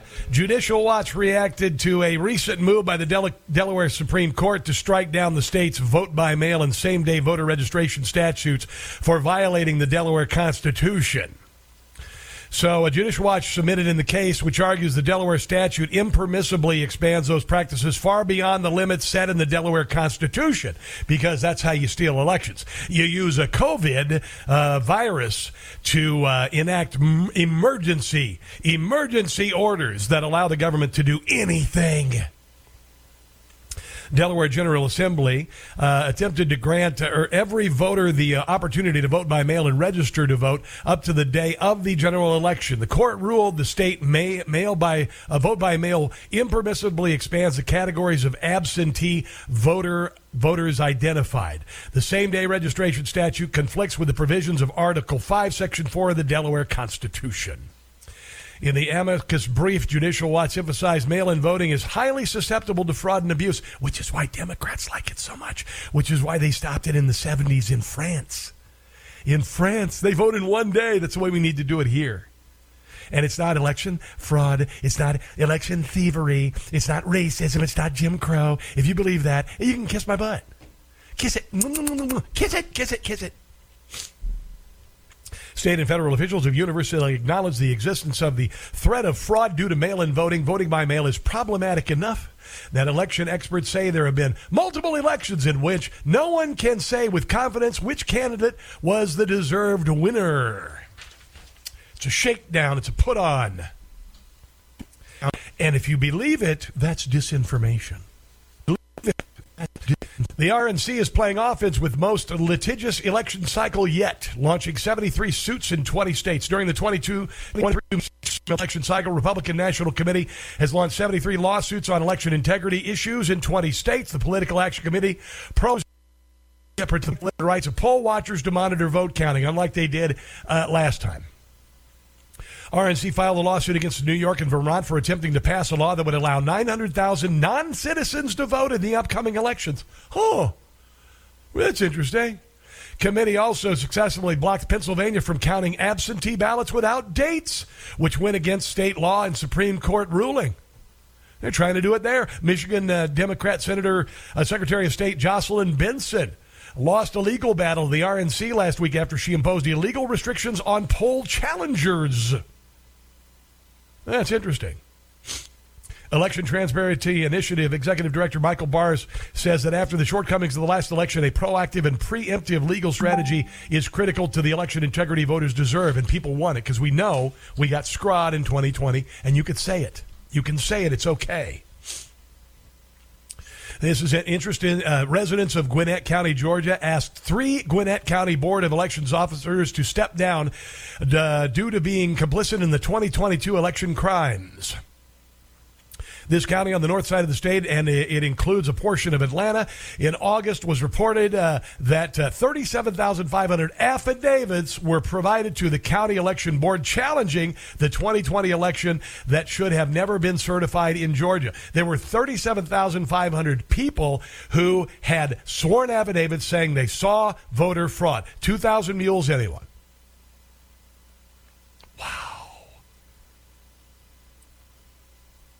They dismissed affidavits. Eight boxes of notarized affidavits containing months of research, up to five pieces of evidence rejected by uh, Gwinnett County, Georgia. Pennsylvania Democrat officials mailed out 20, uh, 240,000 ballots to unverified voters. Did you know that? 15 state representatives sent a letter of, uh, to acting uh, uh, Secretary of Commonwealth Leigh uh, Chapman after they discovered that more than 240,000 illicit ballots were sent out in the state prior to the 2022 midterms. These ballots must now be set aside. They can't be counted in November on the 8th election until the voter uh, produces an identification. Do you see why they don't want voter ID? Let's go to Ed in Tucson, Arizona. Hello there, Ed. Welcome to the Rob Carson Show. What's on your mind today? Uh, hey, Rob, I was just uh, going to mention that uh, you always bring up the class of 1968. That uh, Yes. my older sister, my older sister, uh, graduated uh, about that time, and uh, she painted with watercolors, "Make love, not war," and peace signs all over the car. And we picked my dad up from the airport. Uh, and, uh, he was coming back from Vietnam, and uh, he wouldn't get in the car. He rented a car and drove home. I thought that was funny. Wow. Wow. Yeah. Well, I- you know, I talk metaphorically about the class of 1968. Is the it is the the first generation in academia that really uh, started to uh, promote the Marxist ideas of you know Karl Marx, obviously uh, Joseph Stalin as well, and uh, and they managed to uh, completely indoctrinated. Uh, uh, the first generation completely indoctrinated was the millennials. Um, and they're trying to, you know, get all the things that they wanted done uh, this election after they stole the 2020 election with uh, with Joe Biden. So, uh, Yes, well, I think that's that. Has your has your sister is she still around? I mean, is she has she changed her uh, point of view? Oh, absolutely. No, she she's she's conservative minded now, but at the time, obviously, she wasn't. I sure appreciate your radio station. Thank you. All right. Ed, I appreciate it, brother. I'm glad she was able to turn it around. It's amazing. There's this thing called wisdom that comes with age, and then some Democrats never get it. They just remain stupid and ignorant their entire lives, and that's why we need to uh, vote them out of office. There you go. Last half hour of the show right ahead. Ton of great stuff. You don't want to go anywhere. Trust me on this.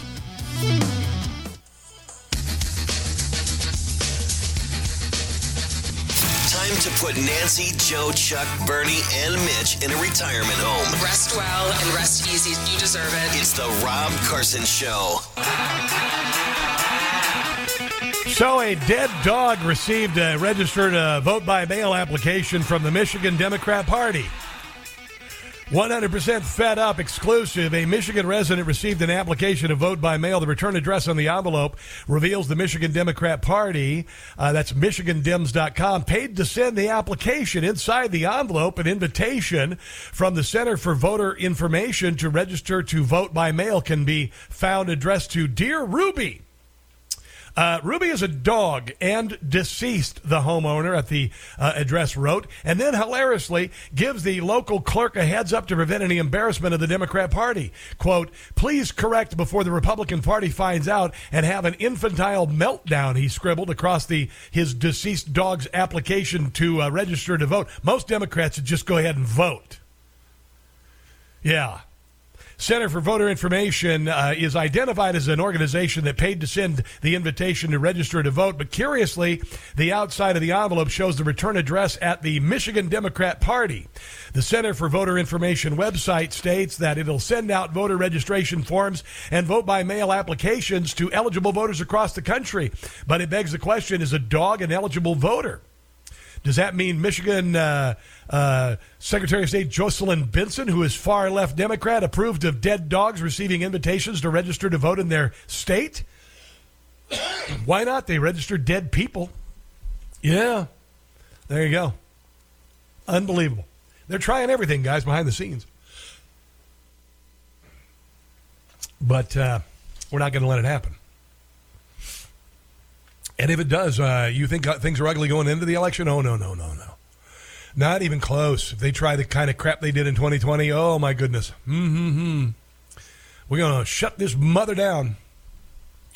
Constitutional scholar and liberal Jonathan, Jonathan Turley explained Monday the Biden administration uh, may have committed unconstitutional acts by encouraging social media censorship of narratives officials don't like. This happened, guys.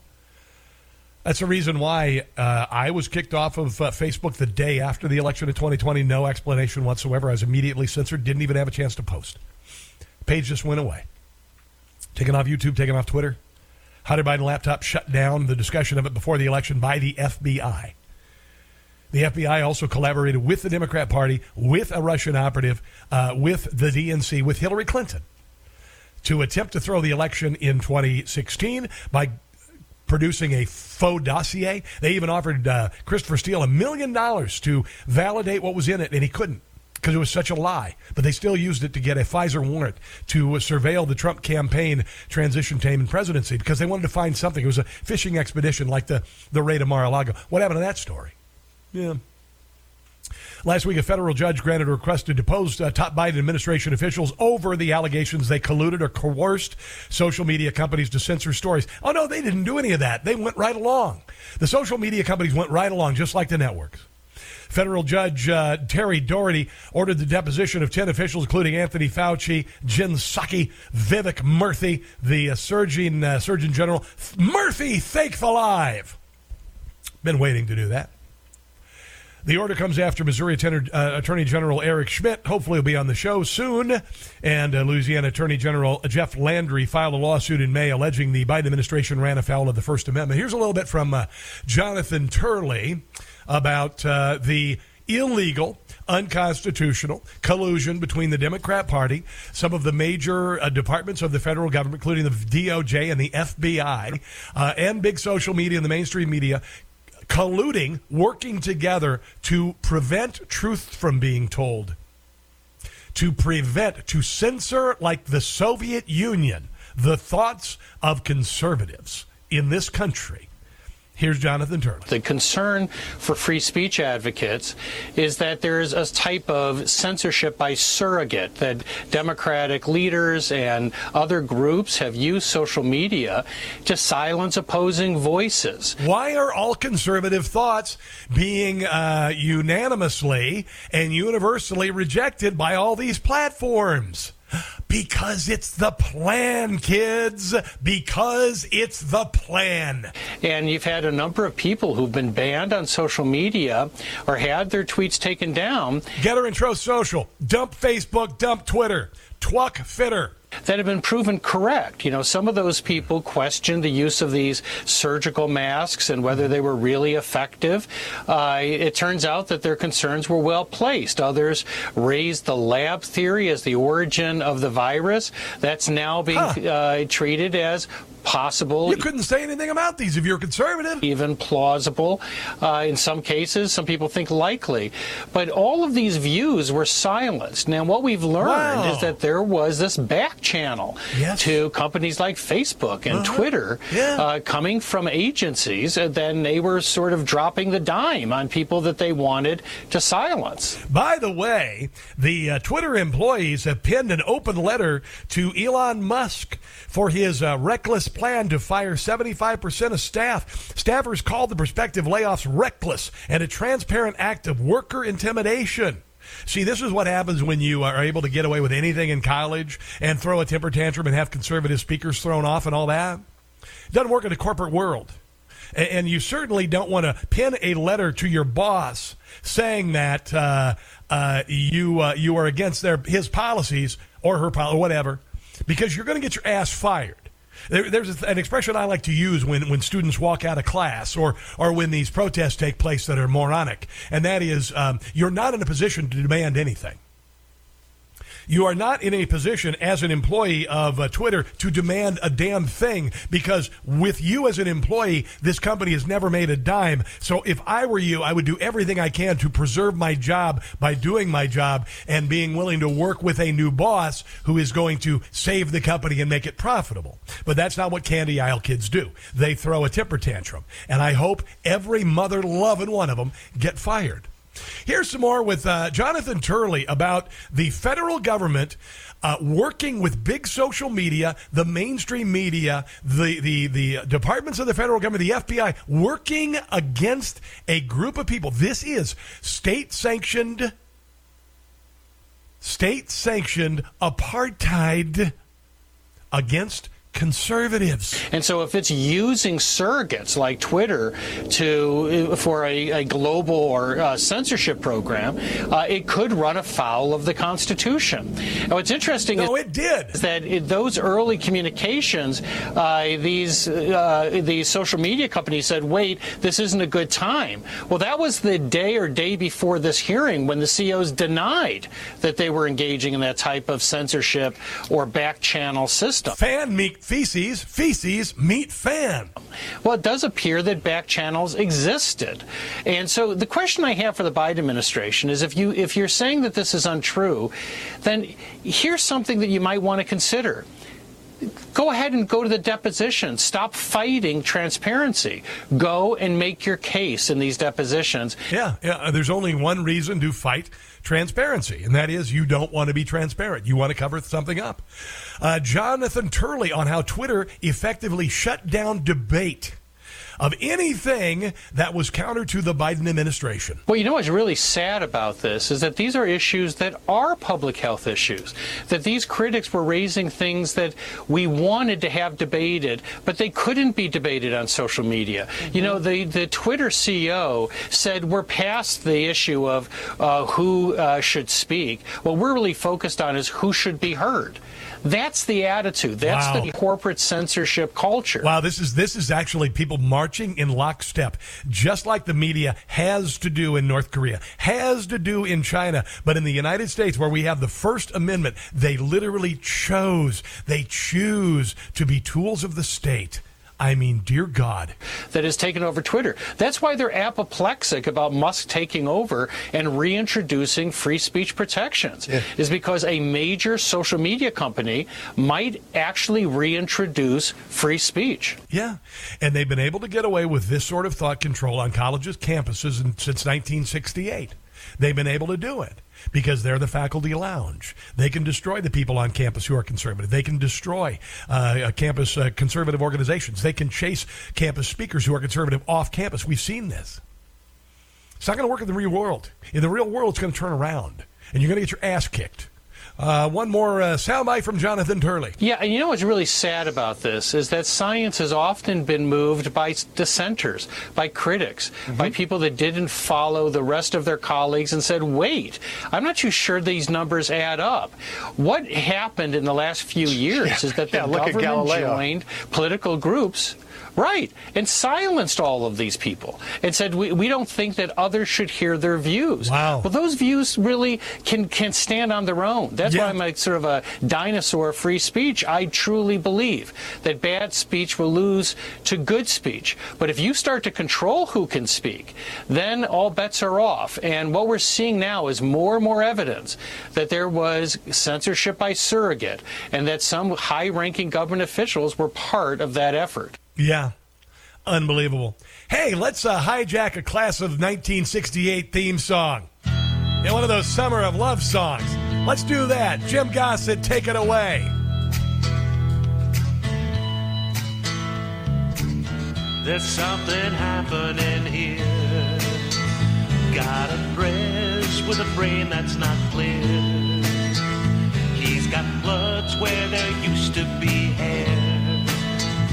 Shaking hands when nobody's there. Think it's time to stop.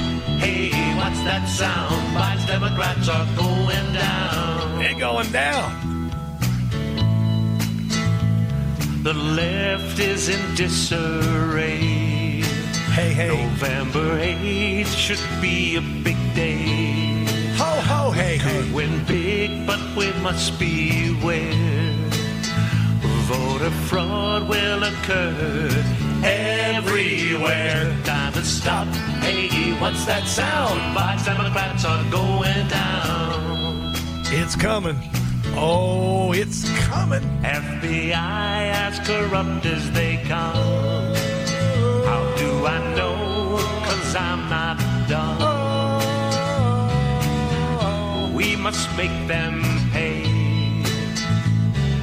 They weaponize the DOJ. Time to stop. Hey, what's that sound? Devs are being run in the ground. Stop. Hey, what's that sound? And policies will be unwound. Stop. Hey, what's that sound? Run 'em out. By the way, if you want to hear all of the uh, song parodies that we do, all of the interviews we do on the show, including Rick Harrison from uh, Pawn Stars yesterday, uh, just subscribe to the Rob Carson Show podcast. We we take the three hours, we condense it. Uh, it's intense, it's awesome, and it's wildly popular. We're trying to get to a million downloads a month, and you can find all of the places online to find it at newsmaxtv.com slash podcasts. Will you subscribe? Will you share with others? Will you become a part of this movement to end conservative apartheid and embrace the glory of being born in this wonderful country in this great time in human history? How about that? All right, newsmaxtv.com slash podcast. Let's take a break. Come back in a second. It's the Rob Carson Show.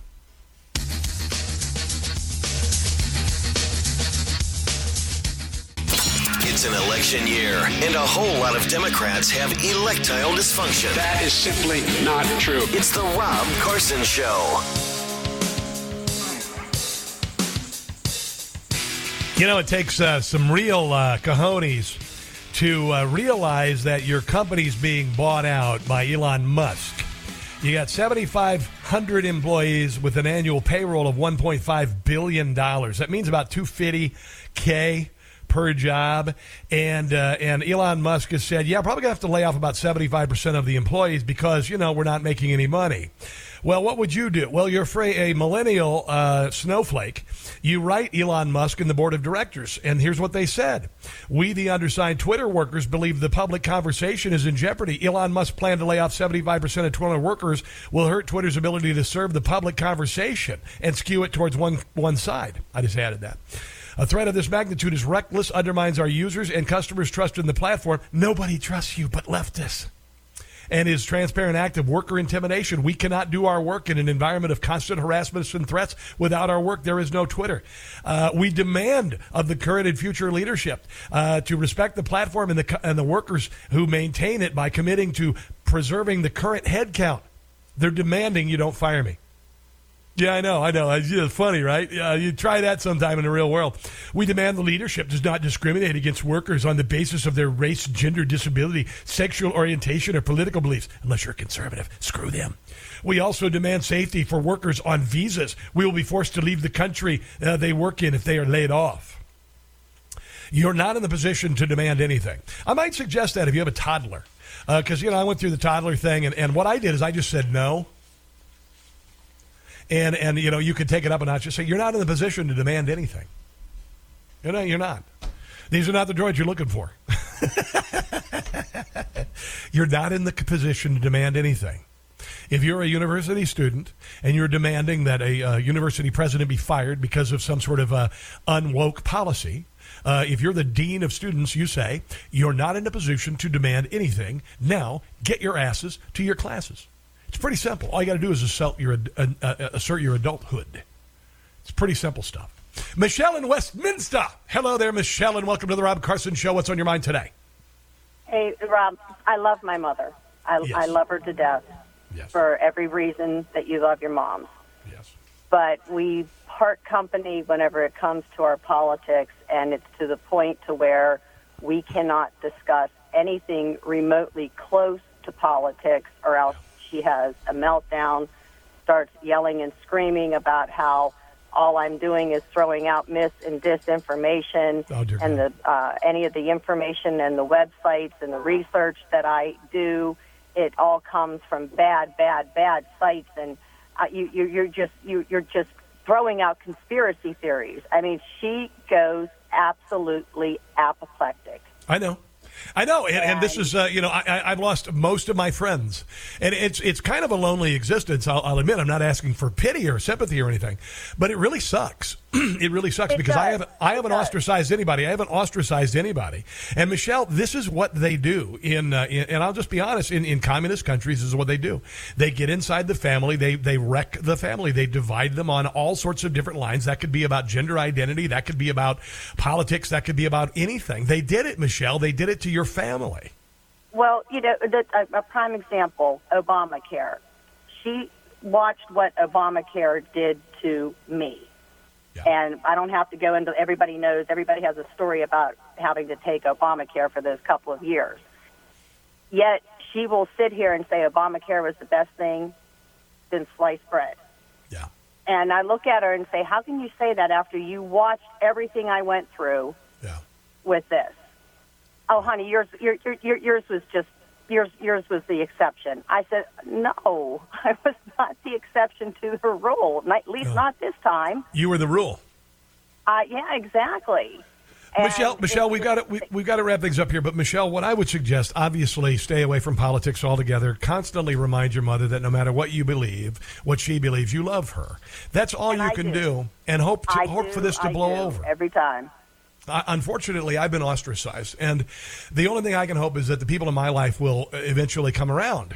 Because I, I even wished my my friend Mike a, a happy birthday the other day, and he said, "You're never welcome in my house again." Just out of nowhere, just you're not welcome in my house anymore.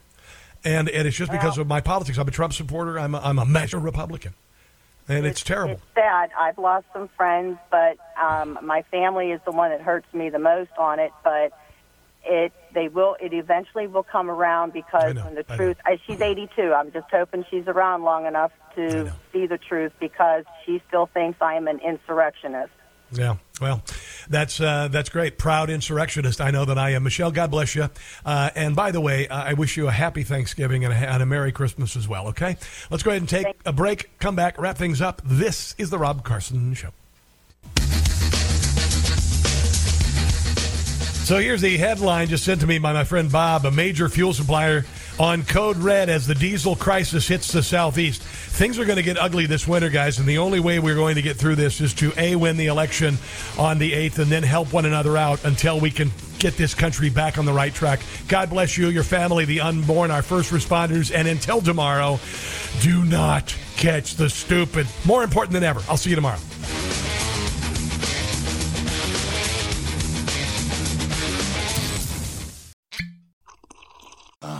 Mmm. The first taste of rare bourbon you finally got your hands on. That's nice. At Caskers.com, we make this experience easy. Caskers is a one stop spirit curator with an impressive selection of exclusive, sought after, rare, and household names in the realm of premium spirits and champagne. Discover the top flavors of the year now by going to Caskers.com and using code WELCOME10 for $10 off your first purchase. Get $10 off your first purchase with code WELCOME10 at Caskers.com.